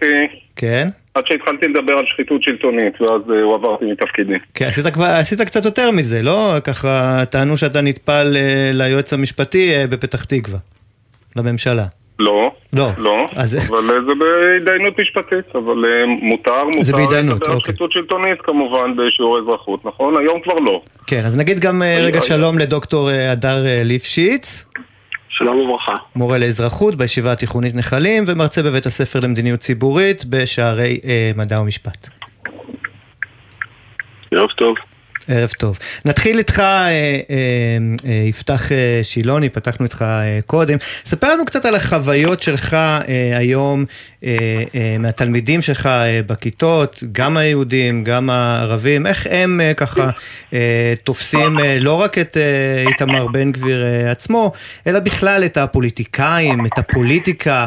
אה, אולי אנחנו מפספסים משהו. כן, אז, אז אני אגיד מהזווית גם של הציבור הערבי וגם של הציבור החילוני. כי נדמה לי שאני אה, יושב על שני הכיסאות האלה, ונדמה לי שהשאלה הגדולה ששואלים גם תלמידים, גם הורים, גם הורים כרגע את הממשלה הבאה, זה איך משאירים בישראל את הציבור החילוני ואת הציבור הערבי היצרני והמשכיל. אה, אלה שעליהם נשענת הכלכלה ונשען כוח המגן הישראלי. ממש זאת השאלה איך משאירים אותם בישראל. כי בעצם אנחנו מרגישים שתפיסת העליונות היהודית, שמאוד אה, מופיעה חזק בבחירות האלה ובתוצאותיהן, אה, גורמות לנו לא נעים. אבל מה, אתה שומע היום בבית הספר מתלמידים ממש... אני אסיים את המשפט. אה, כשאנחנו מרגישים, כשאנשים מרגישים לא נעים הם עוזבים. ולישראל אין את הפריבילגיה שהציבור היצרני והמגן שלה יעזוב. אז זה מה שרציתי לשאול, אתה מגיע היום לבית הספר ומה, אתה ממש שומע קולות כאלה של עוד רגע אורזים מזוודות? קודם כל אני יודע שזה קורה. כלומר, למשל, אני יכול לדבר על, ה, על הציבור הערבי המשכיל, הרבה מאוד אה, אה, צעירים ערביים משכילים אה, לומדים בישראל, אה, סליחה, לומדים בישראל את היסודי והתיכון, ואז הולכים ללמוד בחו"ל רפואה. אחרי שהשקענו בהם הרבה מאוד. אלה הציבור שהוא לא קשור לאלימות בחברה הערבית, זה הציבור המשכיל. ואז הוא לומד בחו"ל, ואומר לעצמו, יואו, שם אף אחד לא אה, מרגיש עליון עליי, מקבל הצעת עבודה בחו"ל, והוא נשאר שם. הפסדנו אותו אחרי שהשקענו בו, וזה התשתית שלנו. וזה קורה אני... לא רק שם. כן, אבל אליך, אני, אני אעבור רגע אליך, דוקטור הדר אה, ליפשיץ. מה מושך בכל זאת אה, את אותם צעירים אל אה, איתמר בן גביר? זה מה, זה המסרים המאוד ככה ישירים, יש שיגידו אולי מתלהמים, זה העבודה שלו ברשתות החברתיות? אני חושב שאיתמר בן גביר הוא פוליטיקאי מוכשר. אה, והוא הצליח, אה, אני אומר את זה כפרשן, אה, זה לא, לא ניתחתי את זה לעומק, אני חייב לומר, אבל התחושה שלי, בדרך כלל הפוליטיקאי שמצליח הוא נוגע בנקודה ש, שמעניינת, ש, שמטרידה את הציבור, או ציבור גדול. אז ו... מה מטריד את הנוער שמתחבר לזה? אז כנראה שהנושא של הביטחון והפגיעות, את, האירוע, את שומר החומות, ובנגב מדובר על... פגיעה קשה ב... ב... והוא מציע לבעיה הקשה הזאת פתרון... אה... מציע לה פתרון. כלומר, הנושאים שאנחנו, כשאנחנו שומעים שמדברים, אה, פוליטיקאים שמדברים על משילות בנגב, וזה נשמע לנו כמו איזה משהו ככה לפעמים אה, רחוק, גם לבני נוער, לפחות בני נוער שנמצאים וגרים שם, זה משהו שמעסיק אותם ביום-יום? אני מניח, כן, אנשים שזוכרים את האירועים הביטחוניים, ובדיוק עכשיו היו גם אה, כמה וכמה אירועים ביטחוניים. והנושא הזה מרכזי אצלו, הוא עסק בו בעיקר, אז אה, זה מסתבר שזה אנשים מחפשים, בעיקר אנשים צעירים מחפשים פתרונות אה, ולצעירים, זהו, זאת אומרת, קשה להם יותר עם עמדות, נאמר, מורכבות. הם מחפשים, כן, כן, ואיתמר בן גביר אה, שם את האצבע על נקודה מרכזית. אה, הציג או יצר אווירה שיש לו איזשהו אה, פתרון בקנה. כן. לנושא הזה, ולכן, ו, וגם יש בו משהו חדש, זאת אומרת, הוא שונה, הוא נחשב פוליטיקאי לא ממסדי, ולכן אני חושב שהתמיכה בו, אני חושב שהיא גורפת. גורפת אה, בקרב בני הנוער? מה הכוונה? אה, אה, כי תראי, אני ראיתי, לא עקבתי אחרי זה בפרוטרוט, אבל למשל בתיכון דווקא חילוני בנס ציונה, mm-hmm. הוא קיבל 26 אחוז. ראינו גם את האהדה בבית הספר בליך ברמת גן, כלומר זה כן. חוצה מגזרים. מהצד השני, כן, אני הייתי כן, היום, אתמול בערב במטה מפלגת העבודה, ויצא לי לדבר שם עם חלק מהמועמדים ברשימה, באמת על החשיבות של צעירים כפעילים פוליטיים וגם כאנשים שמצביעים בעתיד וככה מתחנכים על מפלגה מסוימת. אז אולי פחות מזגזגים אחר כך, והייתה תחושה גם שם שהשמאל כבר לא מצליח לעשות את זה. איפה הם אה, פספסו, ובן גביר אה, אולי יודע באמת איך לסחוף את, ה, את הצעירים, יפתח, לדעתך. כן, ת, תראו, מעולם לא היה אה, בישראל סיטואציה, מעולם לא הייתה סיטואציה שבה היה הרוב שכל כך, של, שבה היה רוב שכל כך תלוי במיעוט, שהוא כל כך מתנגד לו ובז לו. אוקיי, ראיינתם לפני כמה רגעים את הרב עמיחי אליהו, שדיבר מאוד במתק שפתיים, אבל אנחנו מכירים את, ה, את ההתלהמויות של אה, נתניהו, של אנשיו בעיקר, את, ה, את השחיתות השלטונית, בעצם את הגניבה הכספית ואת הניצול, ואת זה שבעצם אה, כמעט אך ורק החילונים הם הקבוצה היחידה שאין לה פטור למשל משירות בשטחים. אבל אני רוצה לשאול על כן. התלמידים שלך, התלמידים שלך, כשאתה לימדת אותם אזרחות, הם, הם מתעניינים כן. בזכויות של מיעוטים, בזכויות אזרח, איך מתנהל שיעור אזרחות היום אצל, בכיתה של תלמידים בכיתה י"א נגיד? תראו, היום, היום שיעורי האזרחות כבר הם, הם, הם חסרי חשיבות. הם, הם חסרי חשיבות. למה? כל, כל האזרחות, כל... כל כבר מה שכתוב בספרים והמציאות, יש ביניהם מרחק של שנות אור. זה כבר לא קשור אחד לשני. כלומר, כש, כשראש הממשלה הוא אדם שנאשם בפלילים ועומדים לבטל את משפטו, וזה כנראה יקרה, אה, וכשכל שומרי הסף מסורסים, וכשיש תוכניות תקשורת בודדות ששואלות באמת את השאלות הקשות, את, ה, את השרים ואת ראשי הממשלה ולא מתחנפות אליהם וכל הדברים האלה. כן. אז בעצם אנחנו נמצאים במציאות שבה הציבור העובד בישראל, שזה ההורים של התלמידים שלי, כן? אני מדבר על החילונים, הם כבר שואלים את עצמם לאיזה, לאיזה מציאות הילדים גדלים וגם הילדים שומעים ונחשפים לשיח הזה mm-hmm.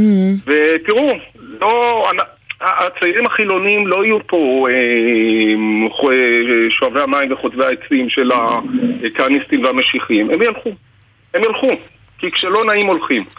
וזאת השאלה הגדולה של הממשלה הבאה. כן. איך היא משאירה פה את הציבור החילוני שיהיה לו נעים? טוב, תחזית די אה, פסימית שלך, יפתח ש"ס- שילוני.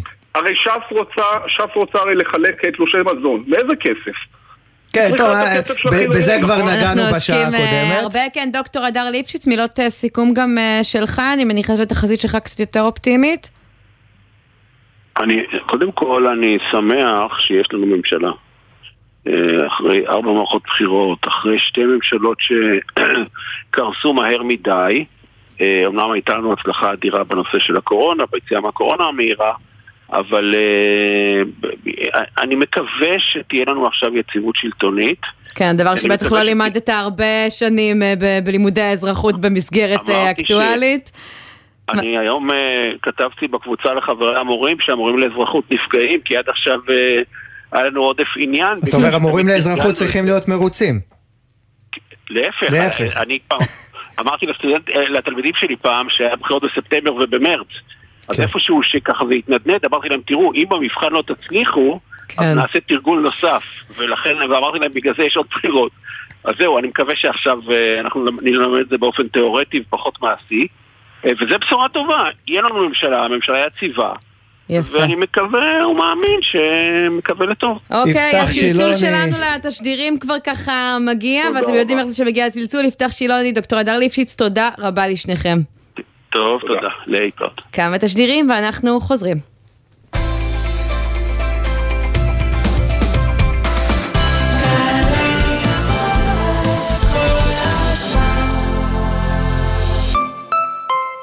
ממשלת ישראל מודיעה בתדהמה, בצער רב וביגון עמוק, על מותו של ראש הממשלה ושר הביטחון יצחק רבין, לציון יום השנה לרצח ראש הממשלה יצחק רבין, המוזיאון הישראלי במרכז רבין פותח את שעריו לקהל הרחב חינם מ-2 בנובמבר עד 10 בנובמבר, מ-3 עד 7 בערב, להזמנות כוכבית 4585. הזמינו אתכם לוועדה רפואית בביטוח הלאומי? כדי שתבואו מוכנים לוועדות, אתם צריכים להרגיש בידיים טובות.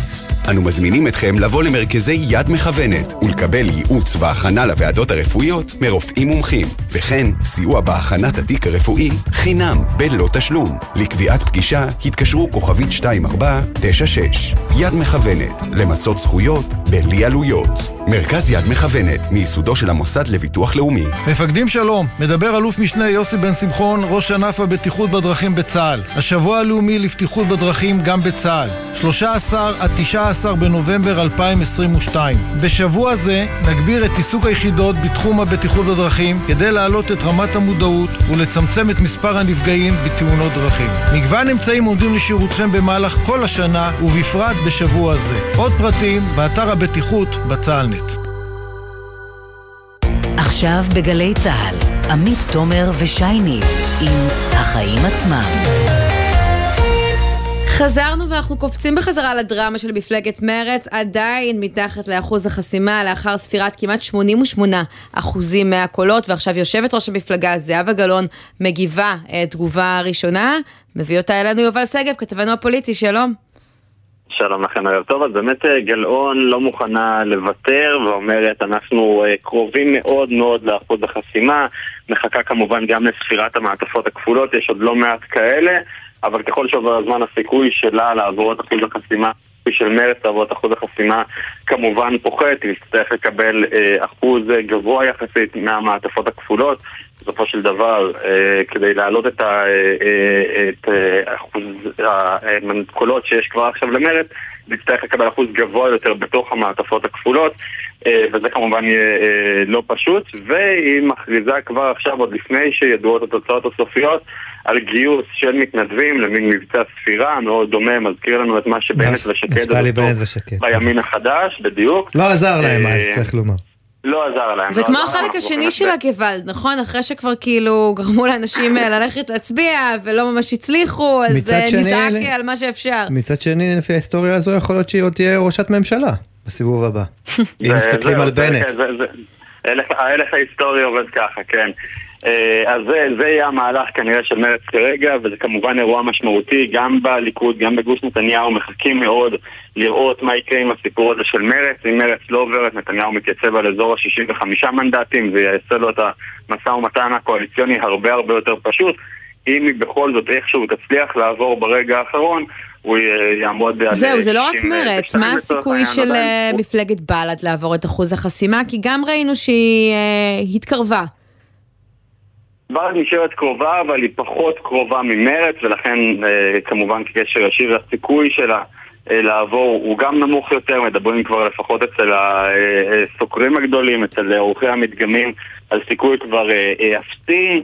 יכול להיות שבמעטפות הכפולות מהאסירים או מסטודנטים ערבים או משהו כזה נראה איזושהי עלייה שלה, אבל הסיכוי שזאת תהיה עלייה שתעביר אותה את אחוז החסימה נמוך. כן. ולכן בסוף התזוזה כאן של גוש נתניהו תהיה בין ה-62, 63 ל-65, וכמובן שכל דבר כזה ישפיע על מרחב התמרון של נתניהו בתוך המשא ומתן הקואליציוני. בהחלט. זה כבר מתחיל להעסיק את הליכודניקים ואת האנשים בגוש שלו בצורה מאוד משמעותית בשעות האחרונות. יובל שגב, כתבנו הפוליטי, תודה רבה, ואיתנו עכשיו חבר הכנסת דוקטור עופר כסיף מחד"ש תע"ל, שלום.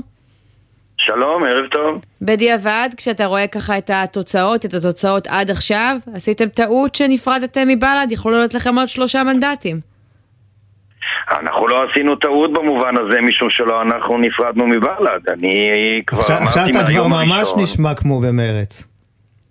מה? אני לא נשמע כמו מרץ, כי קודם כל אנחנו כבר מעל אחוז החסימה, אנחנו בטוחים, אבל העניין הוא לא זה. אנחנו אה, היינו ברשימה משותפת, אנחנו רצינו להמשיך את הרשימה המשותפת. מי שהחליט לפרוש ממנה ולרוץ לבד אה, הייתה בל"ד. אני יצרתי על כך מההתחלה, וגם על אחת כמה וכמה היום. אי אפשר להאשים אותנו, אנחנו לא אמרנו לבל"ד לכו, להפך. גם פנינו לבל"ד לעשות הסכם עודפים והיא סירבה. כן, אבל אני שומע לא בקול יכולים שלך להכריח. שהמפה הגושית פחות אה, מטרידה אתכם בחד"ש אה, תע"ל. כלומר, אם זה לפיד או נתניהו, מבחינתכם אין הבדל גדול.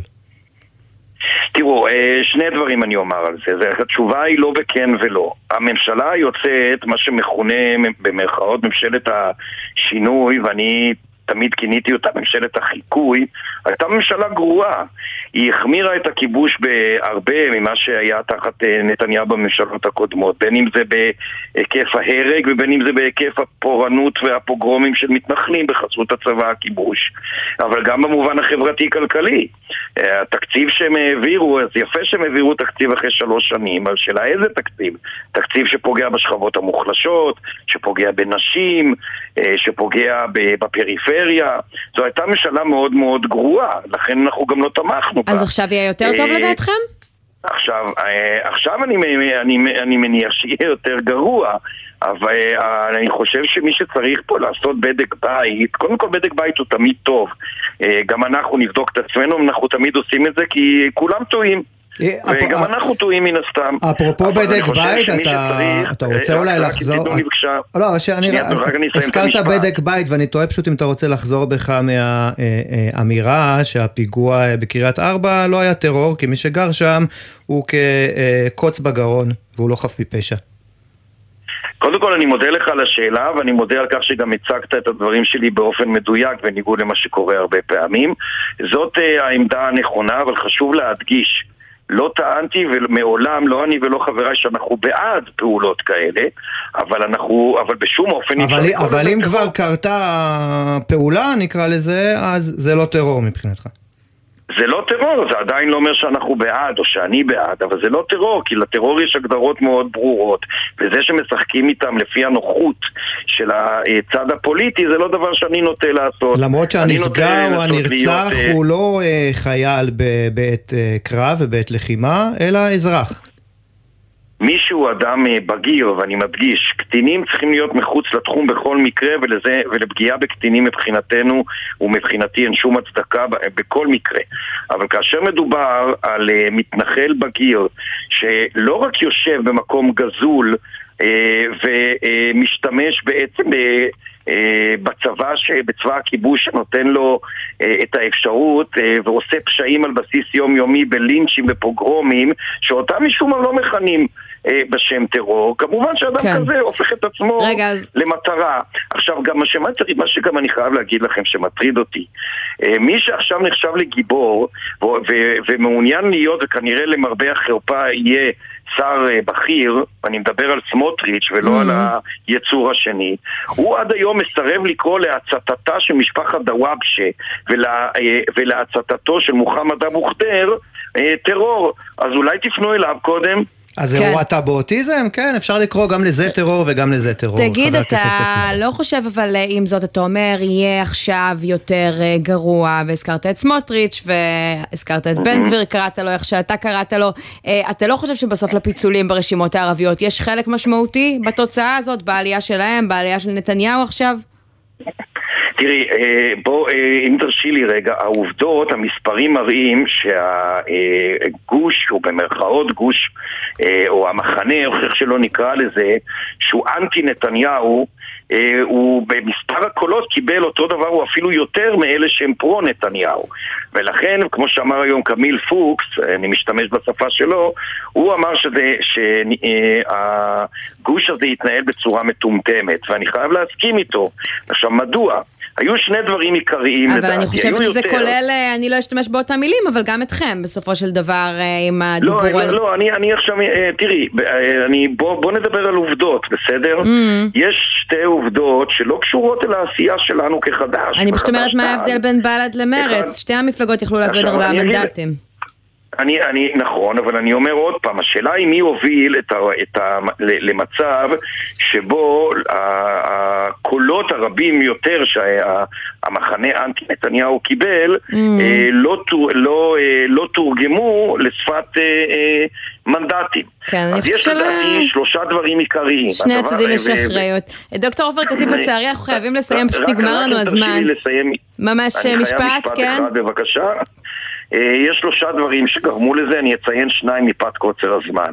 אחד, זה ההתעקשות האגוצנטרית של מרב מיכאלי לא לרוץ עם, אה, עם אה, מרץ, ושתיים, זה החלטה של בל"ד, כן. לא אה, לפרוש מהמשותפת, לא לעשות הסכם עודפים, שבסוף שרפה למעלה מ-100 אלף קולות. חבר הכנסת. דוקטור עופר כסיף, חד"ש-תע"ל, תודה רבה שדיברת איתנו. תודה לכם, תודה לכם. ולסיום, אנחנו רוצים להיות עם עוד מישהו שחגג אתמול, לא רק בגוש אה, נתניהו, אנחנו לא יודעים אם הם נמנים עליו, אבל הם בטוח היה להם שמח, כי יש גם זוגות שהתחתנו, ביניהם רוני ועידו וינוגרד, שלום. שלום, היי, שלום. אתם התחתנתם אמש בליל הבחירות, בטוח הייתם שמחים אחד מהשני, שמחים גם מהתוצאה? אה, האמת שאנחנו ממש לא היינו בעניינים, אה, לא היינו בעניינים כי פחות עניין אותנו, יותר התעסקנו בחתונה, היה לנו המון אה, ארגונים ודברים על הראש. לגלות לכם את התוצאה או שהתעדכנתם כבר? לא, התעדכנו, גמור. אנחנו לא כל כך לא בעניינים, אוקיי. אבל אבל... בוא אה, נגיד שלא לא התייחסנו לזה כל כך לפני, לא, לא גם הצבענו הפעם כי היינו ככה באמת בהכנות לחתונה. לא הצבעתם? אה, לא הצבענו. תשמע, אין דבר רומנטי יותר מחתן וכלה שמגיעים לקלפי. תמונת הנישואים עם השמלה והזה זה- בקלפי. זה- זה כבר- כבר מסדר לכם את הבוק. אני אגיד לכם משהו, בשנים האחרונות יש כל כך הרבה תמונות כאלה של חתן כלה בקלפי, כי יש כל כך הרבה, אז אתה יודע, זה כבר לא כזה בדיוק. משהו... אמרנו גם ככה עוד ארבעה חודשים יהיה עוד פעם בחירות, אז אה, ויתרנו על התענוג, לא, למרות שהפעם זה. לא יצא. תגידו לסיום איך היה לאורחים, ככה היו איתכם בשמחה או הרבה בטלפון, בודקים, מדגמים, לא, עניינים? היו איתנו, לא, היו איתנו לגמרי, מאה אחוז, אנשים כבר עייפים. מהבחירות, אנשים כבר עייפים מהבחירות, כבר לא. לגמרי. יפה. טוב, אז אה, לפחות. אה, נראה שלא יהיו עוד בחירות, לפחות בחודשים הקרובים. רוני ועידו וינוגרד, תודה רבה שדיברתם איתנו ומזל טוב. ושאצלכם יהיה הכי יציב, הכי יציב בעולם שיהיה לכם. בהחלט. אמן, אמן, תודה. הגענו לסיום, נגיד תודה לעורך שלנו בן נצר, לנועה ברנס ולירון מטלון, על הביצוע הטכני היה ניב ירוקר, עורך הדיגיטל הוא יוסי ריס. אנחנו נחזור ביום ראשון עם החיים עצמם, מהדורה רגילה של שעה. אני עמית תומר, שי ניב, תודה רבה, תודה עמית, היה כיף. ונחכה לתוצאות האמת, מה שנקרא. ביי ביי.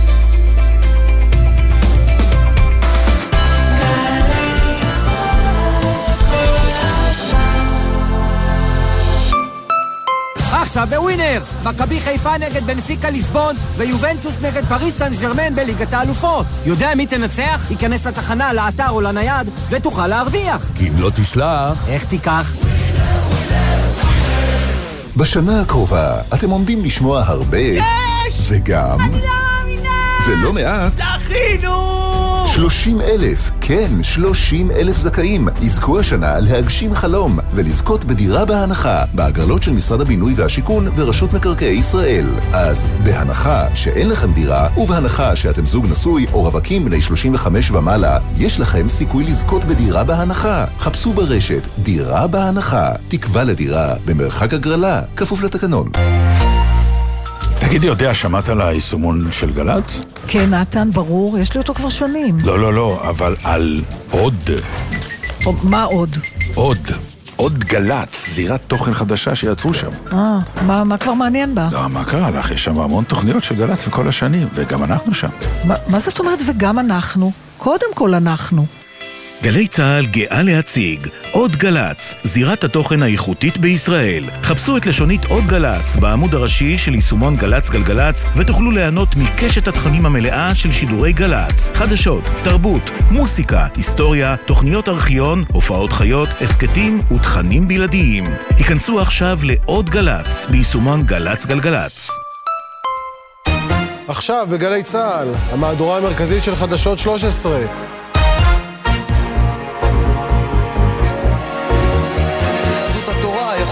היה מצב שבו החסידים היו אה, מתמודדים לבד, ואז אולי הם לא היו עוברים את אחוז החסימה. כלומר, הוא מקסם את זה באופן מלא, בעוד שבצד השני, הנתון שמהדהד היום, סך הקולות בשני הגושים כמעט זהה, ובכל זאת הפער בגוש של נתניהו הוא כל כך גדול, וזה בעיקר כי נתניהו עשה עבודה פוליטית הרבה הרבה יותר טובה. מילה על הכוונות של נתניהו ביום שאחרי. כרגע זה נראה שהוא הולך לממשלת שותפים טבעיים, אבל גם הוא מבין שלאורך זמן יהיה קשה מאוד להתנהל בממשלה כזאת. אני גם לא חושב שנתניהו, בהמשך לנאום שלו אתמול, שהיה נאום אה, מפויס ומחבק, לא היה רוצה לראות ממשלה שתצרוב לו בלגאסי אה, ככזה שסטה עם ההגה באופן חד. לאזור הימין הקיצוני, להפך, הוא חושב שזו יכולה להיות מבחינתו אה, כהונה שבמסגרתה אולי יביא הסכם שלום עם סעודיה ודברים אחרים, אלא שיש לו שותפים מאוד בעייתיים לעניין הזה. הוא היה רוצה להרחיב את הממשלה, אני לא יודע עד כמה בעתיד הנראה לעין, הוא גם יוכל להשיג את זה. תודה רבה, ספי רביב דרוקר. בליכוד רוצים לסיים את זה מהר. נכון, אה, אצל נתניהו מדברים על לנסות להקים ממשלה תוך שבועיים. לא יותר מזה, יש כמובן עניינים פרסונליים שגם עליהם ספי ידבר אה, מאוחר יותר, אבל כל הדברים פתירים. יש לו כמה החלטות מאוד משמעותיות לקבל די בהתחלה, לא כולן דחופות, אחת דחופה היא לפתור את בעיית דרעי, שלא ייווצר מצב שיגידו דרעי עם כלו, לא יכול חלק עשרה בממשלה. יש קונצנזוס מלא בקואליציה על פסקת התגברות, ולכן להכיל, לשים, לחוקק פסקת התגברות עוד לפני השבעת הממשלה, כדי שבית המשפט העליון לא יוכל לפסול, ואם יפסול, מיד יתגברו עליו. עוד כמה דברים, ועדות החקירה, יש שתי ועדות חקירה לפחות שפועלות, ועדת חקירה מירון, שהוציאה מכתבי אזהרה, לא, לאמיר אוחנה וכולי, מה הוא עושה עם הדבר הזה, מקבל את ההמלצות, לא מקבל את ההמלצות, מקבל רק את ההמלצות המערכתיות ולא האישיות. יש ועדת חקירת צוללות, שהוא התנגד לה בכל ליבו, ראה בה ועדת חקירה פוליטית, האם הוא מכנס את הממשלה? הוא מבטל את ועדת חקירת הצוללות, ודבר אחרון שצריך לדבר עליו, ההסכם הימי עם לבנון, אם יש דבר שנדמה לי שנתניהו לא מתכוון להתעסק איתו ולהתרחק ממנו, סביר להניח שאת ההסכם הזה הוא פשוט ייתן לו להתנהל כמות שהוא.